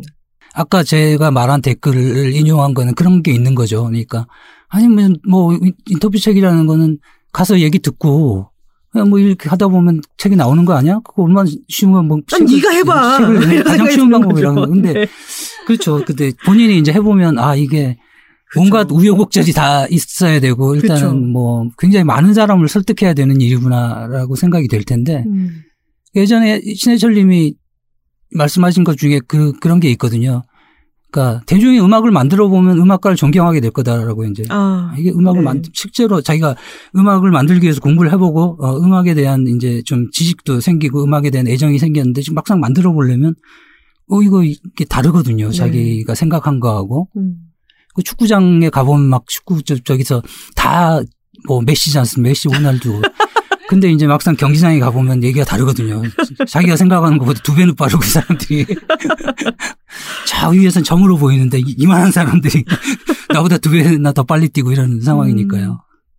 그게 작가님이 전문 인터뷰어라고 하는 직업명을 계속 고수하시는 게 그 자신의 직업을 어 계속해서 개척해 나가면서 이 이- 전문 인터뷰어라고 하는 말을 갖고 가시는 게 그 인터뷰어에 대해서 이런 지식 부재 전혀 인식이 없는 이런 상황에서 조금이라도 더 바꿀 수 있는 어 거점 같은 게 되는 것 같아요. 그런 부분에 대해서 제가 좀 잘 못한 게 아닌가. 어떻게 보면 예전에 그 강풀이라는 작가가 네. 웹툰 그 하는 후배들을 위한 환경을 만들어주는데 지대한 공을 세운 부분이 있거든요. 네. 그러니까 그런 역할을 저는 어쩌면 못했던 거라고 생각을 하고요. 음, 여러 가지, 어, 물론 어떤 한 작가의 큰 지대한 영향도 있을 테지만, 어, 사람들의 취향이 변해가는 것, 그리고 기술적인 뒷받침이 되는 것, 그런 여러 가지 뭐 편의성이라든가, 업계가 변해가는 거, 이게 다 맞물려서 일어나는 일이겠죠. 저는 지승호 인터뷰어, 어, 작가님이 갖고 계신 역량을 저는 어떤 식으로 물꼬를 다른 식으로 활용하느냐의 문제가 더 흥미로운 것 같기도 해요. 음, 근데 그, 그 부분에 대해서는 아까, 어, 기나마 작가님이 말씀하신 것처럼 카피만 쓰면 되는 줄 알았더니 그게 아니라 뭐 나를 홍보해야 되고 음. 여러 가지 또 관계를 잘 맺어야 되고 뭐 이런 부분들이 필요하지 않습니까? 네. 이것도 일종의 이제 비즈니스가 된 거니까요. 음. 근데 그 상황에서 어쩌면 저는 이제 좀 타이밍을 놓치고 올드보이가 돼버린 거죠. 안 늦었어요, 네. 작가님. 작가님처럼 지금 작가님 이름 딱 들으면 전문 인터뷰 떠오르는 사람이 누가 있어요, 지금. 네. 안 늦었어요. 그리고 작가님은. 가장 늦었다고 생각할 때 가장 빠를 때. 그렇죠, 그렇죠. 네. 그 성에 대해서도 감사하셔야 됩니다. 네. 그 지씨기 아, 예, 때문에 네. 만약 김승호 인터뷰어다. 네. 얼마나 매가리가 없습니까? 지승호 하면 인터뷰. 이게 지금 성립이 돼 있잖아요. 이건 굉장한 자산이라고 저는 생각을 해요. 어, 아까 신해철 씨 얘기를 하셨는데, 신해철 씨의 이제 사망 오주기가 되었습니다. 아, 신해철이라고 하는 책이 나왔고, 이것은 신해철 씨와 관련한 두 번째 책이죠. 네. 첫 번째 책은 신해철의 쾌변 독설이었고 그것은 인터뷰 집이었는데 네. 지금 이번에 아 신해철의 경우에는 신해철 씨가 없는 어 인터뷰 집 이기도 하고 없는 게 어떻게 가능하냐라고 한다면은 일단 상상 인터뷰가 있고 이, 이, 사람이 이렇게 얘기했을 법한 그리고 그분에 대해서 다른 여러 사람들이 이야기한 코멘트가 있고 그리고 마지막에는 예전에 했던 어, 책으로 묶이지 않았던 인터뷰가 또 함께 네. 있는 거죠. 이 책 작업을 하신 게 작가님한테는 어떤 어떤 의미를 가질까요? 없는 것보다는 오주기가 됐는데 신해철님이 다큐가 한 편 정도 나왔어야 될 시기가 아닌가 싶은데도 음. 지금 아직 신해철님의 다큐가 안 나왔 지 않습니까? 그, 네. 그, 렇게 또 이분의 팬들이 그렇게 많음에도 불구하고 좀 빨리 잊혀지는 것 같아서 좀 안타깝기도 하고요. 음. 이거는 작가님의 추모의 방식이기도 하겠네요. 그래서 제가 뭐, 예, 뭐 손편지 같은 거 지었으면 좋겠다라고 음. 이렇게 했는데 그 아신해철에 보면 이렇게 말씀하셨어요. 신해철의 쾌변 독서를 함께 작업할 때가 인터뷰어로서 활동하면서 정말 최고의 순간으로 꼽을 만한 때였다. 네, 지금 네, 그때가 제 그러니까 직업적으로도 제일 전성기였던 것 같고요. 2008년에 네. 책이 6권이 나왔거든요. 아, 어떻게 그게 가능합니까? 네, 그때 나왔던 책들이 저는 그 녹취량만 네. 생각해도 지금 머리가 아픈데. 네. 그래도 이제 강진우 선생님이 녹취하고 나니까 저는 뭐 모든 걸 다 할 수 있겠다. 4,500매짜리를 하고 나니까 야 이거는 4,500매 뭐 지금 네. 저희 스튜디오 안에서 지금 파란이 일어나고 있습니다. 양만 처, 생각해도 진짜. 처음으로 녹취하면서 욕을 한번 욕을 해보시. 아니 저희 이분 왜 이렇게 많이 말하고 어. 그냥 작가님의 경우에도 어, 녹취 앱 같은 것도 다 써봤다고 네. 유료 앱도 다 써봤다고 하시는데 녹취의 경우에는 이거는 정말 노가다에 가까운 그렇죠. 인 력이 네, 갈아져서 네. 들어가야 되는 것이죠. 이게 그거 진짜 알바를 해볼까 봐요. 저도 공공해지는. 하여튼 그더 더 멋있지 않습니까? 다들 너무 저도 그렇게 그렇진 네. 않아요. 네 여기서 뜬금없이 스피드 퀴즈 들어가겠습니다. 어, 길게 생각하지 마시고 바로바로 바로 대답해 주시면 됩니다. 나의 내성적인 성격은 인터뷰어로서 장점이었다. Yes or no? Yes. 최악의 인터뷰어에 대한 나름의 정의를 가지고 있다. Yes or no? Yes. 나에게 강렬한 인상을 남긴 인터뷰이들 사이에는 공통점이 있다. Yes, no? Yes. 전업 인터뷰어로 살아온 시간, 살아온 20년이 인간 지승호를 많이 바꿔 놓았다. No. 누구인지 밝힐 수는 없지만 다시는 만나고 싶지 않은 인터뷰이도 있었다. Yes. 인터뷰의 전 과정에서 가장 힘든 일은 자료 조사다. No. 녹취를 빠르고 정확하게 푸는 나만의 비법이 있다. No. 강원국 작가를 인터뷰하면서 나도 내 글을 쓰고 싶다는 생각을 했다. Yes or no? No. 아 신해철에 실린 가상 인터뷰처럼 지금 고 신해철을 인터뷰할 수 있다면 고 최동원 선수를 만나게 해달라고 부탁하겠다. Yes. 가장 최근에 본 영화의 제목은 노트 펼쳐보셔도 됩니다. 아 최근에 네, 넷플릭스에서 그 종이의 집이라고요. 종이의 네, 집. 그 시즌 2까지. 네, 그걸 보지 말았어야 되는데 마감 때 시작해가지고 네, 20편을 알겠습니다. 영화가 아니라 시리즈지만 네. 받아들여 드리겠습니다. 신해철의 곡 중 내가 가장 좋아하는 것은 Here I Stand For You이다. No. 내년에 쓸 스타벅스 다이어리는 이미 장만했다. No. 가장 유용한 스피드 퀴즈가 되겠네요. 가장 마지막 질문은 아직까지 장만을 못 하셨다고 하니까 어, 이 인터뷰를 듣는 어, 후배분들, 선배분들, 지인분들은 어, 크리스마스 선물이나 연말 선물, 신년 선물로 해주시면 좋겠네요. 아이고, 부담되니까 제가 16잔만 더 마시면 됩니다. 왜 이렇게 부진하셨어요? 어, 그러면 신해철 씨의 곡 중에서 가장 좋아하는 거는 뭔가요? 근데 굉장히 많은데요. 뭐 미물 장화의 꿈도 좋아하고 음, 그 다음에 나라라 병아리 뭐 음, 좋아하는 근데 돌아가실 때 거기 책에도 썼지만 밤새 한 80곡을 계속 찾아 들으면서 네. 울고 그랬는데 그만큼 이제 이분이 좋은 노래를 많이 만드셨다는 거니까요. 네. 고 최동원 선수를 만나게 해달라고 부탁하겠다에 yes라고 하셨어요. 그러면 어, 꼭 묻고 싶은 질문 뭐가 있을까요? 선수협 관련 물론 뭐 야구 선수니까 제가 그 최동원 선수의 어 정말 빛나는 경기들을 또 기억하고 있지만 그 얘기도 해야 되겠지만 정말 후배들을 아꼈던 그때 당대의 슈퍼스타가 선수들 위해서 그 선수 어 당시에 이제 선수협 노조 일종의 노조죠. 네. 그거 때문에 뭐 소문에 의하면 뭐 남산에 끌려갔던 얘기도 있거든요. 음, 근데 그 이후에 부진과 그게 연결되는 것 같기도 하고 음, 그 트레이드 되고 나서 갑자기 기량이 떨어져 가지고 은퇴까지 금방 왔지 않습니까? 그래서 네. 그런 것도 한번 왜 그렇게 또 어떤 마음으로 하셨는지 음. 그리고 네. 그렇게 어, 뛰어들 때 갈등은 없었는지. 그렇죠. 근데 제가 이제 돌아가시고 나서 어 그 SNS에 아 한 번도 치사하지 않았던 남자라고 이제 썼었는데 이분이 나중에 뭐 정치한다고 조롱도 당하고 이랬지만 네. 부산에서 다른 당으로 나왔으면 충분히 당선이 되고 음. 그쪽에서 유혹이 있었을 텐데 이분은 민주당으로 나가고 떨어졌거든요. 음, 예. 구의원인가 그것도 예. 그러니까 그 그분의 삶은 그런 게 있었던 거죠. 좀 반골 기질도 좀 있었고 어떤 자기 동료들을 누르는 뭔가에 대한 뭐 저항 같은 게 그런 마음을 늘 가지고 계셨던 것 같고요. 음. 그 최동원 선수가 그 유명한 마, 함 해보입시더 그렇죠. 84년 그렇게 4승을 했던. 말을 할 때와 그렇게 노조 활동을 임할 때의 마음이 그렇게 다르지 않았을 것 같아요. 그렇죠. 예. 네, 그 사람의 삶을 저는, 예. 보면 평생 그런 마음으로 사셨다고 생각하고요. 강원국 작가를 인터뷰하면서 나도 내 글을 쓰고 싶다는 생각을 했다에 no라고 하셨습니다. 정말로요? 계속 앞으로도요? 아니, 근데 저는 책을 쓰고 있거든요. 서문도 꽤 생각보다 길게 쓰고 있고요. 어떨 때는 막 너무 배- 서문을 100면을 썼다가 너 이게 뭐 인터뷰 집에서 너무 오버한 거 아니냐 뭐 이런 얘기 듣기도 하고 뭐 이런저런 글을 쓰고는 있는데요. 글, 이제, 그, 예.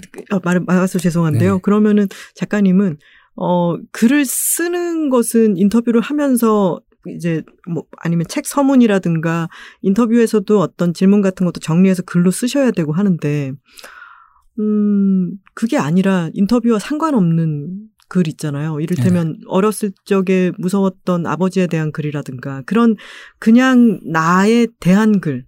그게 누가 읽건 말건 간에 그런 글을 혹시 써보신 적은 있으세요? 아주 그냥 내밀하고 개인적인 글? 용도 없는 글.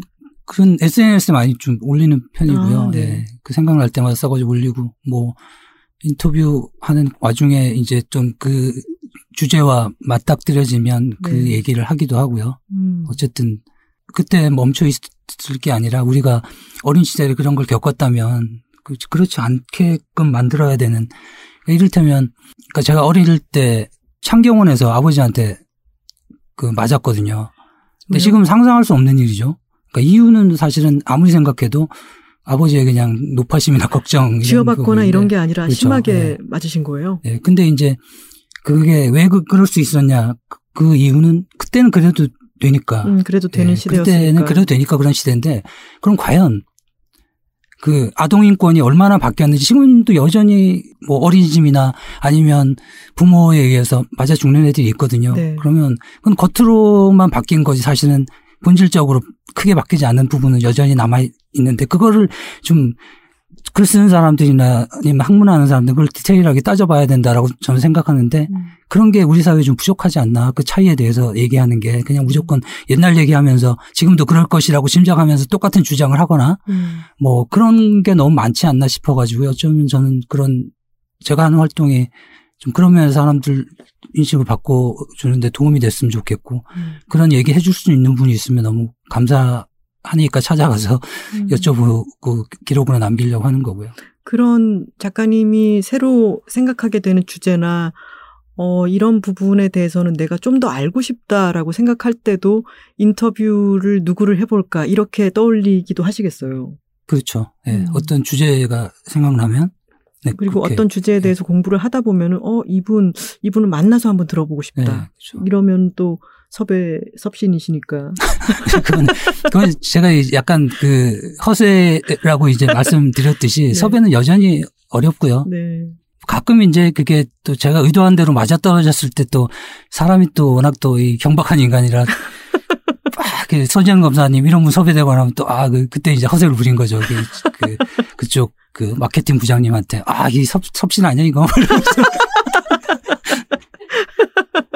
그래놓고 또 서문을 쓰실 때는 한없이 네. 점점 또 겸손해지시면서 그 다음 그 섭외가 안 신이, 되면 신이 또 아니고 그 다음 신에 섭외가 대해서 안 되면 20개 정도 바로 이제 또 이게 네, 다운되는 거죠 기분이. 역시 난 안 돼 이렇게 또. 녹취를 빠르고 정확하게 푸는 나만의 비법이 있다. no라고 단호하게 말씀을 하셨습니다. 하, 아까 4,500매라고 말씀하셨던가요? 네. 음, 그때가 정점이죠. 그렇죠. 예, 제일 많이 많은 녹취를 푼 때죠. 녹취를 푸는 것은 체력적인 소모도 굉장하기 때문에 이, 이 녹취 때문에라도 언젠가 진짜 못 해 먹겠네. 이런 날이 오지는 않을까. 이런, 이런 생각은 해보신 적 없으세요?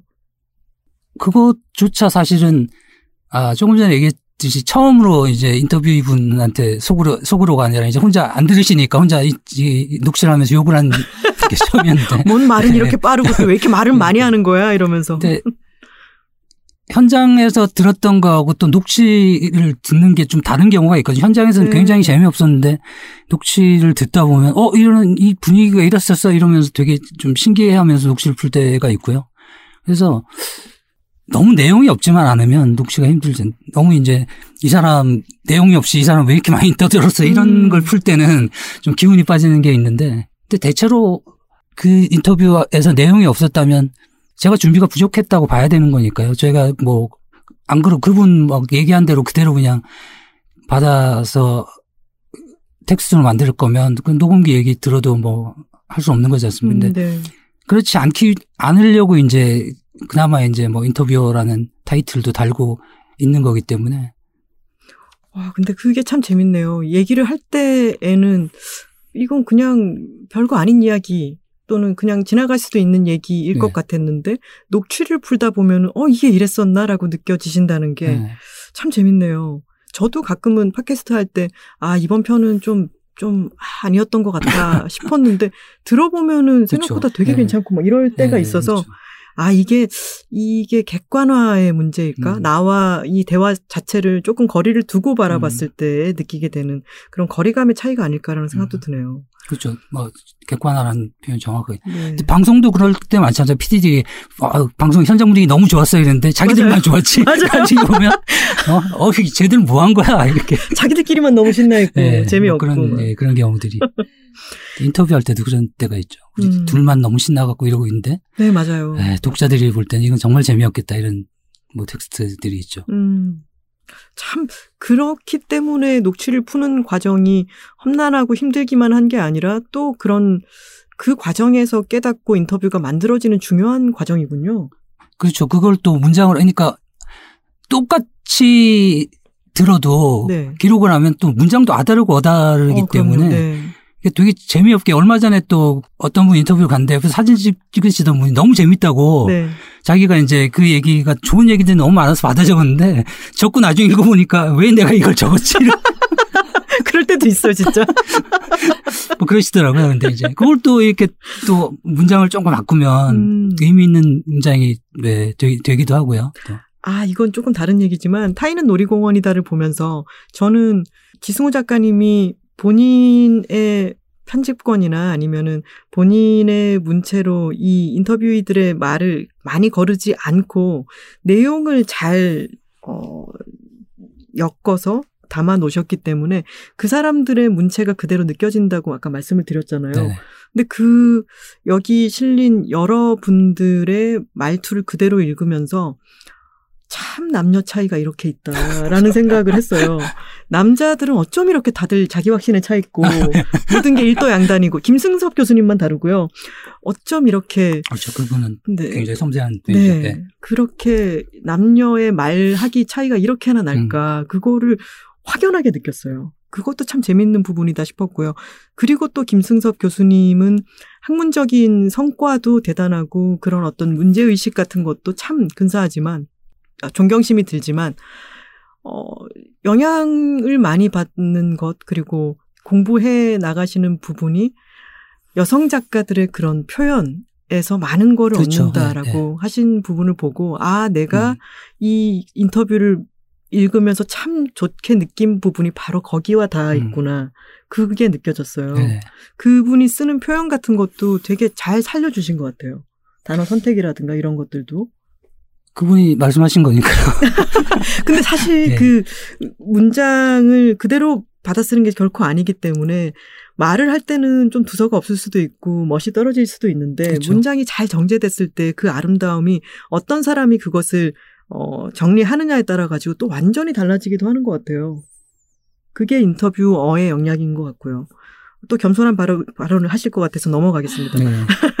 누구인지 밝힐 수는 없지만 다시는 만나고 싶지 않은 인터뷰이도 있었다. yes라고 하셨어요. 이건 yes가 없을 수가 없을 것 같습니다. 지금까지 20년 동안 인터뷰를 하셨으면 당연히 그런 사람이 있을 것 같은데 그분이 누구인지를 밝히실 필요는 없지만 그런 분이 한 분이 생각난다면 그 이유가 대충 어떤 거였는지 말씀해 주실 수 있을까요? 아니 뭐 인터뷰를 그 시작하자마자 이게 바- 반말로 이제 일관을 하시면서 진짜요? 서로 네. 아는 사이도 아닌데요? 그렇죠 처음 뵀는데 반말로 하시면 굉장히 시니컬하게 야 니들이 이래서 안 되는 거야 뭐 이런 식으로 뭐, 뭐 이렇게 하시더라고 그래가지고 근데 뭐 내용은 저는 뭐 들을 만한 내용이 있었기 때문에 끝까지 이제 뭐 참고 심지어 보충 인터뷰까지 해서 하긴 했지만 그 이후로는 이제 아 이렇게 개인, 개인적으로 만나 뵙고 싶은 분은 아니다 이렇게 와.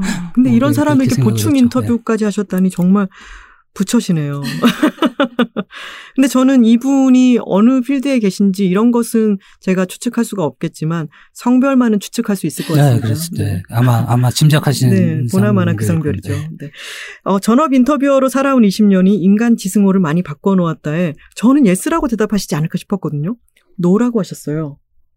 그러면은 어떤 기본적으로 어 사람이랑 대화를 할 때 포지션 좀 더 열심히 듣고 어 그 사람에게 집중을 하고 이런 성향이 원래 대화 성향이기도 하기 때문일까요? 근데 그 어쩌면 주변을 둘러싼 환경은 많이 변했다고 볼 수도 있, 있을 수도 있을 것 같은데요. 또 어쩌면 예전에는 저 저런 사람 만날 수 있을까 했던 사람들하고 가끔 이제 뭐술 친구가 되기도 하고 뭐 이런 음. 일들이 있다는 거는 근데 제 자신이 어떻게 변했나라고 생각하면 별로 그렇게 발전한 것 같지도 않고 나빠지지도 않은 것 같은 느낌이 들어서요. 어떻게 보면 음. 그게 또 이 일을 하는 데는 도움이 뭐 하나에 막 열광하고 이런 스타일이면 이 일 자체가 좀 힘들 수 있는데 그렇지 않은 성격이라 좀 꾸준히 해온 게 아닐까 싶기도 하고요. 네. 마라토너니까요. 네. 나에게 강렬한 인성, 인상을 남긴 인터뷰이들 사이에는 공통점이 있다에 yes라고 하셨습니다. 아, 이거 아주 궁금합니다. 어떤 건가요? 근데 갑자기 세- 뭐 대답하라고 해서 일단 yes 쪽일 것 같아서 했는데 아, 근데 강렬한, 공통점이 뭔지 예. 강렬한이라고 하는 게 또 어떻게 생각해 보면 그 음. 반말하던 사람 있잖아요. 네네. 그 사람도 강렬하긴 그렇죠. 하다. 그거는 네. 이제 예, 강렬한. 근데 제가 이제 이 책에서도 인터뷰를 대체로 이제 좋아 김승섭 교수님 인터뷰 좋아하시는 분들이 꽤 많더라고요. 네. 근데 이제 저도 참 좋았습니다. 근데 일단은 저 저는 그런 사람들을 좀 좋아하는 것 같아요. 좀 음. 일단 회의 회의주의자하고 그다음 네. 일단은 약한 뭐 사람이나 동물을 보면 이제 어좀 가슴 아파하고 이런 분들을 좋아하는 것 같고요. 음. 이제 확신에 찬 분들은 좀 불편하죠. 이렇게 아 나는 맨날 이렇게 스스로에 대해서도 그렇고 막 이게 고민이 많은데 저분은 뭐 이렇게 뭐 이렇게 당당할까? 음. 이유가 뭐지? 뭐 이렇게 생각 속으로 속으로 이제 곱깝게 생각할 때 네. 직접 얘기는 못하지만. 아, 참. 물어볼까? 이렇게 생각했어요. 근데 그런, 음, 어떻게 얘기할까요? 선명하게 얘기를 하는, 하는 사람들이 편할 때도 있나요? 근데 아주 가깝지 않은 사람이라면 뭐 그냥 그런 자리라면 저, 저분의 스타일이구나 할 수 있는데 만약에 되게 친한 친구라든지 가족이라든지 이러면 계속 그 스타일, 안 맞는 스타일과 음. 마주쳐야 되니까 네. 힘들 수밖에 없, 없을 것 같고요. 그럴 경우에는 이제 가끔 이제 절친하고도 절교를 하듯이 저도 이제 음. 그 절교를 잘하는 편인데. 이 청취자님들은 제가 느끼고 있는 거를 모르실 거예요. 지금 저에 대해서도 어찌나 조사를 꼼꼼하게 하고 지금 말씀을 하실 때도 대답하실 때 제가 쓴 책에서 굉장히 많이 인용을 하고 계셔가지고요. 제가 느끼는 이, 하, 뭐랄까요. 이 고마움과 신뢰감 같은 거는 이 청취자님들께 이 부분을 막 어, 제가 전달을 막 해드리고 싶은데 저만큼 느끼시는 분은 아마 황선우 작가밖에 없을 겁니다. 안 그래도 그 책, 그, 그 얘기, 예, 황상우 작가님이 그 타인은 엔터테이너다 이렇게 쓰셨더라고요. 그래서 네. 어, 이거, 이 책이 훨씬 많이 팔려서 이게 표절로 느껴지겠는데, 근데 사실 이 책을 제가 일, 일요일 날 읽었습니다. 그렇기 네. 때문에. 제, 책 제목은 그냥 제가 생각을 한 거구나. 근데 이렇게. 예. 네. 그러게요. 어, 그, 지금 생각해 보니까, 아, 그, 그게 닿는 부분이 있겠네요. 예. 근데 깜짝 놀랐죠. 이 부분을 보고. 황선우 작가도 인터뷰, 어, 이기도 하니까요, 네, 네. 또. 어, 최악의 인터뷰어에 대한 나름의 정의를 가지고 있다에 yes라고 하셨습니다. 어떤 걸까요? 저는 그 누군가가 그 얘기를 하더라고. 자기 음식점에 갈 때는, 어, 그, 그 음식점이 깨끗하냐, 종업원이 친절하냐, 마냐, 이게 중요한 게 아니다. 음식이 맛있냐, 아니냐, 음. 그게 본질이다. 그러면 네. 그거하고 똑같이 얘기하자면 그 사람이 할 얘기가 있, 있느냐 없느냐 충분히 들을 만한 가치가 있느냐 없느냐 이 사람이 좀 다소 좀뭐뭐네 가지가 없거나 뭐, 뭐 이런 분이라도 네. 충분히 제가 들을 만한 가치가 있으면 나중엔 이분을 안 보더라도 저는 인터뷰를 하겠죠. 근데 음, 그 역으로 이제 그 그런 게 없는 분들 근데 있는 줄 알았는데 얘기 듣다 보니까 아무것도 없고 녹취만 풀어야 되고 이럴 경우에는 최악이고 아, 그렇다면 이것은 최악의 네. 재앙일 수 인터뷰 어라고 있겠죠. 제가 여쭤봤는데, 아, 아. 방금 대답은 아, 인터뷰 인터뷰 2에 이를 대해서 얘기했네. 대답을 하신 거고, 아. 만약에 그러면 다시 한번 최악의 인터뷰 어에 대한 나름의 정의를 가지고 있다에는 네. 예스일까요, 노일까요? 그것도 예스겠죠. 네. 예. 그렇다면 자기가 듣고 싶은 것만 듣고 아, 그거를 그리고 분명히 그런 사람들이 있거든요. 그러니까 자기가 가진 편견을 가지고 그걸 해석하고 나서 녹음을 해놓고 나서도 이제 막 기사화하고 나중에 항의를 하면 본인은 정말 그렇게 들은 거거든요. 네. 예, 그렇게 듣고 기사화하고 사람, 사람들이 항의하면 어 이거 봐 녹음이 이렇게 돼 있는데 근데 이제 그것만 그거 갖고도 해석이 달라질 수밖에 없고 또 음.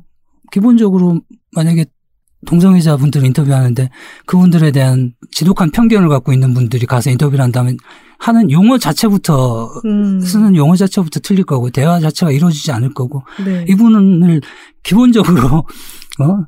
뭐 교화해야 되거나 치료해야 될 대상이라고 생각하는 경우에는 음, 대화가 이루어질 수가 없겠죠. 음. 표적 수사. 처럼, 그런 네, 거죠. 함정 수사 예. 이런 예. 것처럼 되겠죠. 어, 그, 이, 타이는 놀이공원이다에서 지승호 작가님이 인터뷰를 할 때, 질문을 할 때의 그 단어 선택 같은 것에나 아니면 질문을 그것을 어, 소수자성이라든가 이런 쪽에도 연관이 있죠. 라고 질문을 이제 간간히 이제 던지실 때 그런 생각이 들었어요. 그 부분을 짚어주시는구나, 이렇게. 어, 여러 세상을 복잡한 거를 복잡한 그대로 이해하려고 하는 것이 애정이다라고 제가 얼마 전 읽은 책에 네네. 어, 그런 구절이 있었는데 어떤 한 문제에 대해서 일도양단으로 생각하는 게 아니라 다각도로 보려고 하는 그 노력과 시도라고 하는 게 어떤 소수자성이라든가 누구도 배제하지 않는 것 그런 철학과 다 있다라고 하는 게 인터뷰에서 많이 느껴졌어요. 특히나 김승섭 교수님 인터뷰를 하실 때에 이 질문자와 대답자 간의 어떤 균형점이 참 좋구나라는 생각이 들었습니다.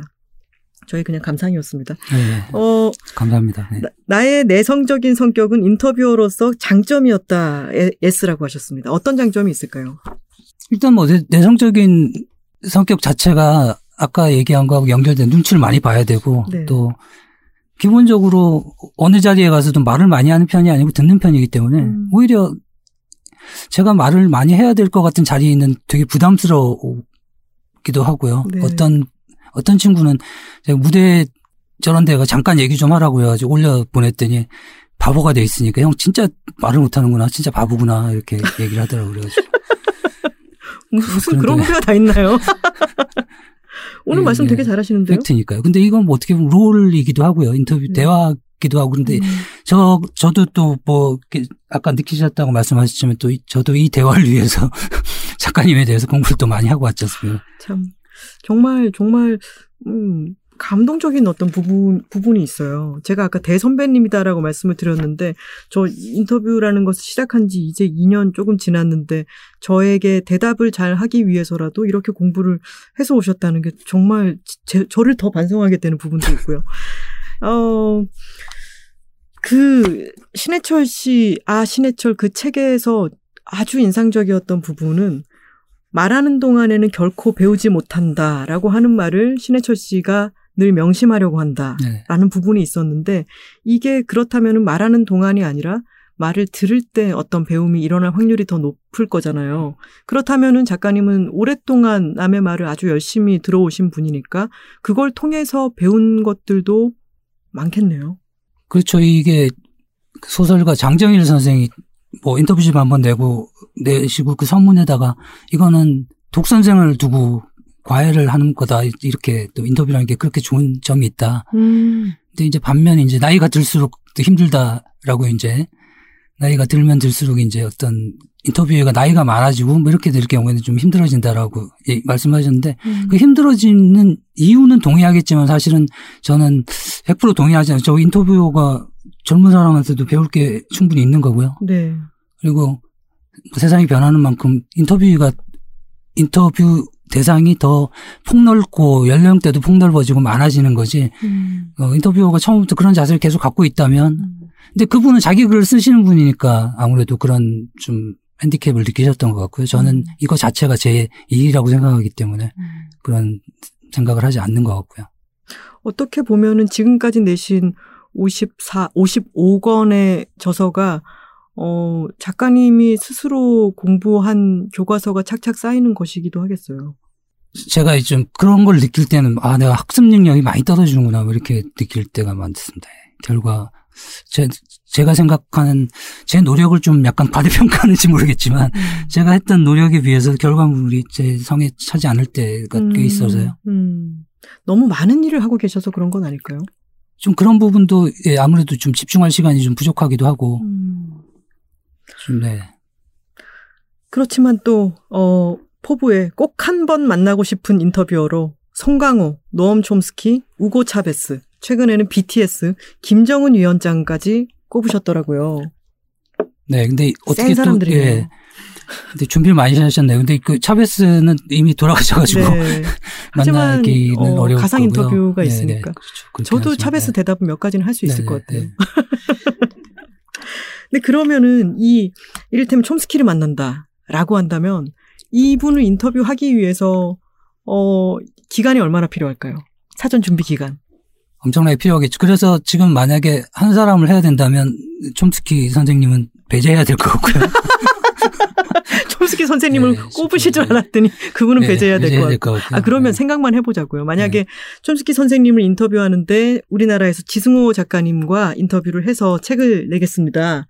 그러면은 어, 기간을 얼마나 전 기간은 얼마나 그리고 후 정리 기간은 또 얼마나 총 기간을 얼마나 요청 아주 이상적으로 생각했을 때 요청하실 것 같아요. 인터뷰라는 거는 시의성도 있고 어느 정도 늘어지면 음. 책이 엎어지는 경우가 많더라고요. 그래서 네. 저는 최대한 저기 해도 한 1년 정도를 잡는 게 제일 좋지 않을까. 1년 동안 음. 빡세게 읽고 만나고 어, 기록하고 이렇게 해서 책을 내는 게 그리고 이게 뭐 유일한 뭐다라고 욕심을 내 가지고는 그러니까 저는 이제 다른 분들 인터뷰하는 것도 읽는 걸 좋아하는 이유가 그분이 그때 이런 얘기를 했는데 지금 생각이 어떻게 바뀌었으며 그럼 또 누군가 또 제 인터뷰를 보고 또 어, 꼬리에 꼬리를 무는 질문할 수 있거든요. 음, 네. 그러면 이거는 우리 사회가 협업을 하는 수 있는 부분이지 그걸 꼭 제가 해야 되겠다라고 생각을 하지 않는데 음.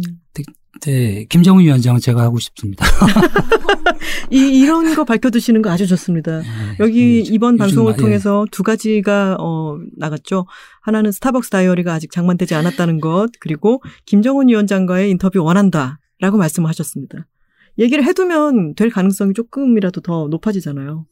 그건 뭐 어차피 안 된다고 손해를 보는 건 아니지 않습니까? 근데, 그렇죠. 예, 안 된다고 손해를 보는 건 아닌데, 제 인터뷰로서 좀 생각해 보니까, 어, 한국에서 일한다는 게 힘든 점도 분명히 있지만 또 재밌는 점도 있거든요. 네. 워낙 다이나믹한 음. 사회인데다가 한 나라에 어쩌면 그거는 그러니까 유럽이나 미국 같이 fix된 나라에서는 불가능한 한 나라에서 각 분야의 정말 최고들을 다 만날 수 있다는 거는 이건 어떻게 보면 굉장한 축복인 거죠. 다이나믹하고 그리고, 예, 복닥복닥한 네. 사회의 축복. 그렇죠. 네. 그리고 어 저도 한국 사람이기 때문에 어, 김정은 위원장하고도 이렇게 인터뷰를 하자고 요청을 하고 만약에 그렇죠. 그럴 수 있죠. 예, 기록으로 그 아무래도 뭐 서양의 기자들이 더 이성적이고 이렇게 접근할 수 있겠, 있을지 모르겠지만 가장 잘 이해할 수 있고 음. 그런 건 아무래도 뭐 같은 민족끼리 일 테니까요. 음. 일단 대화도 통하는 부분이 있을 거고요. 그렇죠.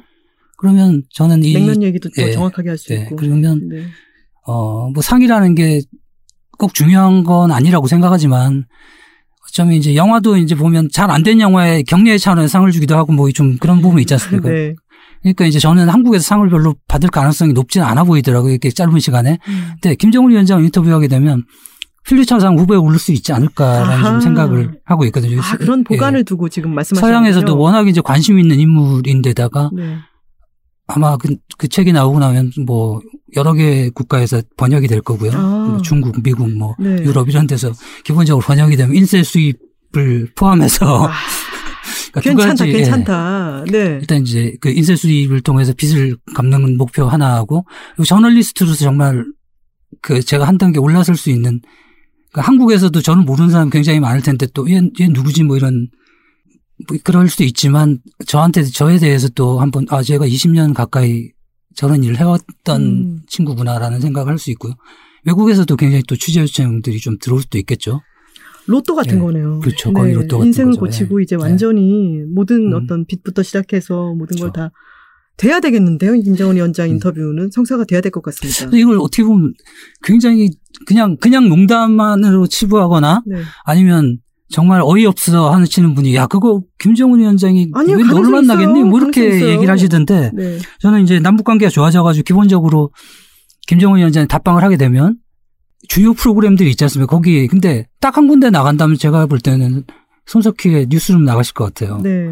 네, 그렇게 되면 아이스, 아이스 브레이킹이 딱 생기기, 남한 음. 언론과 그런 게 생기는 상황에서 계속 이제 욕을 하는 거죠. 남북 간에는 더 많은 대화가 필요합니다. 음. 책, 책왕권이 필요한데 그거 누가 할 수 있겠습니까? 그럼, 그럼 기본적으로 북한에 방문해서 어, 억류의 위험성을 안고 몇 개월 보내야 될 텐데 그리고 그걸 또 책으로 내본 사람이 할 수 있는 거지. 그것도 그 손석희 사, 그렇죠. 사장님은 소속돼 있는 사람보다는 또 프리랜서가 그렇죠. 또 손희 사장님은 가능성이 더 높고. JTBC를 지켜야 되는 부분도 그렇죠, 있지만 그렇죠. 또 책으로 이렇게 해가지고 한 사람을 1200매짜리를 만들어 본 적이 없기 때문에 적임자시네요. 네, 그렇죠. 네. 그래서 저밖에 없다고 주장을 하고 있습니다. 그러네요, 그러네요. 김어-. 김어준도 그건 안 되죠. 예. 이 생각 많이 하신 것 같은데요. 녹취를 풀어본 적이 없기 때문에. 예. 그러면은 어, 마지막 질문을 드려보겠습니다. 김정은 위원장을 만났어요. 그래서 수많은 질문을 할 텐데 맨 마지막으로 질문을 던진다면 뭘 하면 좋을까요?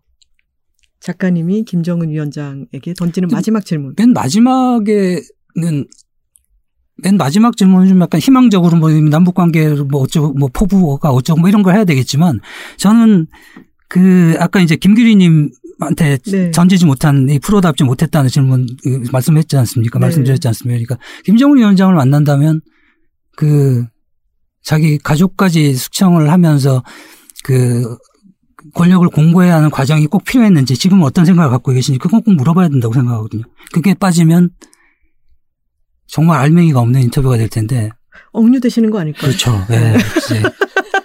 근데, 이렇게 비극으로 끝나나요? 네. 지금 이 팟캐스트의 마지막 어떤 꿈꿔본 상황이? 근데 이제 그 정도면 네. 목숨 걸어볼 필요가 있다. 아, 알겠습니다. 뭐 전 세계적 추모의 물결이 막 그냥 제가 거기 홍보되고 그래가지고 잡혀 있으면. 코리안 어, 그렇죠. 저널리스트의 마지막 비극. 아, 참. 아까 장렬히 전사 이런 말씀도 하셨는데 정말 그런, 그런 결과를 상상하면서 뭐 어차피 그냥 천천히 죽으나 한 번에 그냥 한번 큰 사고를 치고 죽으나. 갑자기 박진감 넘치는 마지막 대화로 어, 저희 팟캐스트도 마무리를 해야 될 것 같은데요. 어, 그런 세상에 대해서 어, 지승호 작가님이 계속해서 궁금한 사람과 궁금한 것들이 계속해서 생기고 어, 계속해서 우리 다양한 인터뷰어들에게 아 저기 저렇게 전문 인터뷰어로 계속 걸어가는 사람이 있다라고 하는 모습을 어, 건강히 계속 보여주셨으면 좋겠습니다. 오늘 나와주셔서 정말 고맙습니다. 네, 감사합니다. 오늘의 만남은 이렇게 기억될 것 같습니다. 마라토너, 녹취 4,500매, 그리고 김정은 로또. Check it out, check it out, check it out, check it out, check it out, check it out, check it out, check. Check it out, check it out, check it out, check it out, check it out, check it out, check it out, check it out, check it out. 자, 이제 댓글을 읽어볼 시간입니다. 오늘도 어허. 단호박 그냥님과 함께하고 있습니다. 안녕하세요. 안녕하세요. 안녕하세요. 단호박입니다. 안녕하세요. 그냥입니다. 저는 톨콩입니다. 지난번 장유진 작가님 편이 또 화력이 대단하지 않았습니까? 아, 정말 영업력 뿜뿜 장난 아니었죠. 맞습니다. 음. 자, 채칠리아님께서 책이라웃을 올해 처음 알게 되어 행복하게 듣고 있습니다. 출퇴근 운전길 지난 방송을 듣는 건 길고 막히는 지루한 길에 위로가 되었어요. 그동안 소개해 주시는 책을 사서 읽기도 하고 일하는 곳에 도서관이 있어 많이 빌려 읽고 있어요. 오늘 출근길 장유진 작가님 인터뷰 듣고 오다가 출근하자마자 메일보다 예스24에 먼저 접속해 어, 일, 일의 기쁨과 슬픔을 주문했습니다. 아, 메일보다 먼저 접속하셨다는 네. 거군요. 14년차 30대 여성 직장인으로서 안정된 위치에 있지만 고민이 많은 시기인 것 같아요. 이 책 읽고 오늘 방송 다시 들어보려고요. 아, 이 책과 함께 백래시도 주문했어요. 하셨습니다. 우후. 어, 우리의 newbie, newbie, 채실리아 님, 환영합니다. welcome. 환영합니다. 근데 백래시 받으시면 정말 깜짝 놀라실 텐데. 분량이, 굉장합니다. 네, 잘 읽힌다고 했으니까요. 네. 네, 꼼님께서 내년 3월이면 대기업 20년 근속. 아, 아. 순금 받으셨나요? 대단하십니다. 내년 3월이면 큰아이 중학생. 결혼한 지 14년. 이사 온 지 6년. 이사는 왜 들어갔을까요? 그 사람 왜 들어갔을까요, 진짜? 뭔가 삶의 네. 큰 변화이셨나봐요. 그쵸. 약간 이혼이랑 이사랑 비슷한 스트레스라고 들었어요. 네? 스트레스 지수를 수치로 측정하면은 아, 이사가 그만큼 스트레스래요. 진짜 제가 요즘 이사 준비하잖아요. 아이고. 단호박님도 이사 준비하고 계십니까? 저요? 아니요. 그냥 집만 알아보고 있습니다. 아, 저 음. 이사 준비하고 있는데, 아, 그게 그 정도예요? 뭐 그렇다고 하더라고요. 카더랍니다. 아, 힘드시겠습니다. 네. 휴가를 한번 써보도록. 네. 일의 기쁨과 슬픔을 읽었고, 잊고 있었던 내 5년 전, 10년 전, 20년 전 일기장을 들여다본 기분이다. 이렇게 초하이퍼 리얼리즘 소설이라니, 라고 정곡을 콕 찔러주셨죠. 아, 하이퍼 리얼리즘. 5년 전, 10년 전, 20년 전 일기장을 어디 응모해 보는 건 어떨까요? 어, 괜찮은 생각이라고 네. 괜찮은 생각인데요. 꼼님 어 한번 어 도전! 진지하게 진지하게 한번 생각해 보시면 좋을 것 같아요. 치연님께서 장려진 작가님께서 나온 책이라고 듣는데 그랜드 피아노 비유에 대해 언급이 될 때 고개를 끄덕이면서 즐겁게 듣다가 남녀의 페이 차이를 듣고 요게 저절로 나왔다. 추천 삼아줘 남녀 작가의 페이가 절반 이상의 차이를 보이다니.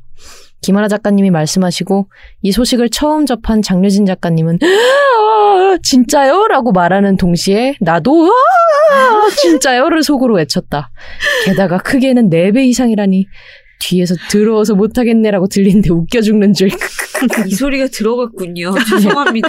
아, 그냥님의 말, 네. 말 소리였군요. 네, 정확하게 들어갔어요. 그리고 아주 적재적소에 들어갔다고 생각합니다. 예, 제가 적재적소에 욕을 아주 걸출하게 잘해요. 추임새로. 근데 그 그랜드 피아노 비유 있잖아요. 아, 네. 진짜, 그 진짜 정말 대단하지 않아요? 정말 네. 좋아요. 근데 그딱 지- 그 마음이에요. 지승호 작가님 인터뷰집 이번에 그 우리가 오늘 소개한 타이는 놀이공원이다에 네. 보면은 프랑스에서 자녀를 낳을 때 적어도 경제 문제라든가 내가 낳아서 키울 수 있는가에 대한 고민을 하지 않아도 애를 나, 나을 것인가 말 것인가 이것만 고민하면 된다라고 하는 게 너무 놀라웠어요. 음. 정말 우리나라와 프랑스의 프랑스가 그렇게 출산율이 높은 데는 그런 네. 전체적인 시스템이 다르기 때문이었구나라는 생각이 들었습니다.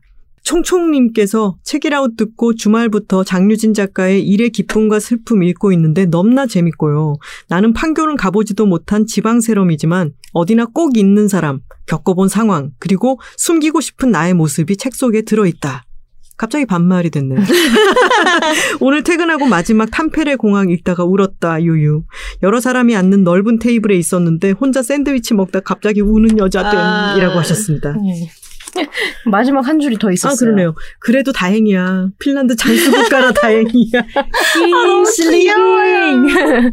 근데 정말 장수 국가라 다행이네요. 네, 귤랑님께서 요즘 책이라웃에 열광하지 않으려 정말 애쓰고 있다. 왜요, 왜요, 왜요? 열광과 동시에 책 주문이 들어가기 때문 유. 아, 그러나 오늘은 장윤진 작가님이셨고 당연히 너무나 열광했고 일의 기쁨과 슬픔 바로 구매. 한 주 한두 권씩 꼭 영업당하는 내 정직한 팔랑귀여. 장학금이 들어왔으니 더 팔랑거려보라! 라고 남겨주셨습니다. 팔랑팔랑팔랑팔랑. 아니, 근데 이번 장유진 작가님 편이 특히나 영업력이 아, 네. 듣다가 주문들을 그렇게 많이 하셨더라고요. 아유, 참. 정말. 음. 저희가 또 책 속의 맛집이라서. 네. 그리고 귤랑님 장학금 받으신 거 축하드립니다. 축하드립니다. 축하드립니다. 도래님께서 책이라웃에서 장유진 작가님이 직장 생활의 초기인 약 10년 전부터 토요일마다 어딜 가냐는 소리를 들으며 글쓰기 강의 다니러, 아, 글쓰기 강의 들으러 다녔다는 이야기를 들었다. 고치기 위해 서로의 글을 읽어주는 사람들만 있었는데 마침내 독자가 생겼다는 말이 마음에 남았다. 읽을 사람이 없어도 썼을 그 시간들 하고 아. 남겨주셨습니다. 아, 참. 맞아요. 그, 네. 그, 그 시간들이 벌새 김보라 감독님도 그 시나리오를 쓸 때 막막함이 네. 이런, 이런 호응을 얻을 줄 알았다면 그때가 덜 그랬을까? 이런 말씀을 하셨었잖아요. 아, 그리고 왠지 도래님도 이 시간이 어 떤 건지 조금 아시는 분이 아닐까라는 음. 생각이 들고요. 음. 근데 저희 청취자분들 정말 대단하신 게 스치듯 하는 한마디 한마디에서 어쩜 이렇게 의미를 발견해내시는지. 아, 진짜 엄청난 분들이시죠. 아, 네. 진짜 대단하세요. 팔랑팔랑도 잘하시고 청력도 아주 예, 뛰어나시고. 청력도 뒤에 뒤에 어떤 추임새도 이제. 네. 들어주시고. 아주 대단하신 분이에요. 네. 자, 이런 분들을 만나는 자리가 있죠. 우후. 혹시 먹고지? 뭐거지? 뭐까지? 먹고지라는 말 진짜 너무 오랜만에 듣는 말 같은데. 아, 그렇죠. 추억의 누, 단어. 누가 이, 이런 단어를 저희 회의에서 나왔는데요. 정확히 음. 어떤 분이 먼저 했는진 기억이 안 나네요. 책이라고 찐팬 여러분들과 함께 네. 어, 1박 2일 네. 먹고지를 와. 합니다. 당첨자 발표가 오늘 이 방송이 나가고 그 다음 날 12월 아 11월 29일에 발표가 되는데요. SNS에 지금 많이들 공유를 해주시고 지금 댓글로 많이 응모를 해주시고 계세요. 열 몇 분, 열 다섯 분인가요? 네. 아주 정말로 소수 정예로 아, 찐팬들과 어, 저희 스탭들과 함께 어, 다양한 걸 할 심산이신 것 아유, 같던데요. 막 준비 준비가 아주 넘쳐납니다. 그거 하나요? 그 콩주머니 던져가지고 박 터트리는 거? 아 그거는 준비 안 아, 해. 그건 아니에요? 할까요? 그거 가을 해야죠. 어, 디마전이라. 가을 운동 때 하는 거죠. 아마 OT 생각하시면 될 것 같은 게왜 음. 우리 OT 갈 때 MT는 그나마 친구들이랑 친해졌을 때 가는 거라 괜찮은데 OT는 어우 나 가서 혼자 막 아싸 되면 어떡하지? 막 이런 생각이 막 두근두근 하잖아요. 음. 갈, 가지 말까? 이러면서. 근데 OT하고 흩어질 땐 막 다 배포 아니겠습니까? 음. 그런 마음으로 오시면 됩니다. 아, 나 가서 뻘쭘하면 어떡하지? 이러지 하지 마시고 그냥 오시면 돼요. 네. 오, 저 자신감 넘치는 네. 표정. 네. 저희가 많은 분은 이제 초대 초대를 못 해드려서. 좀 죄송스러운 마음인데요. 아 찐팬 분들 행운을 빕니다. 네, 연말에 아주 연말에 따뜻한 시간을 한번 따뜻하고 즐거운 시간을 한번 보내보아요. 네, 내일 바- 당첨자가 발표되나요? 네 그렇습니다. 그럼 저희는 보안 여관에서 여러분을 기다리는 걸로. 여관에서 기다리고 있겠다. 자, 그리고 저희는 다음 시간에 다시 돌아오겠습니다. 매주 목요일과 금요일 알람 맞춰두세요. Check it out, check it out, check it out, check it out, check it out, check it out, check it out, check. Check it out, check it out, check it out, check it out, check it out, check it out, check it out, check it out, check it out.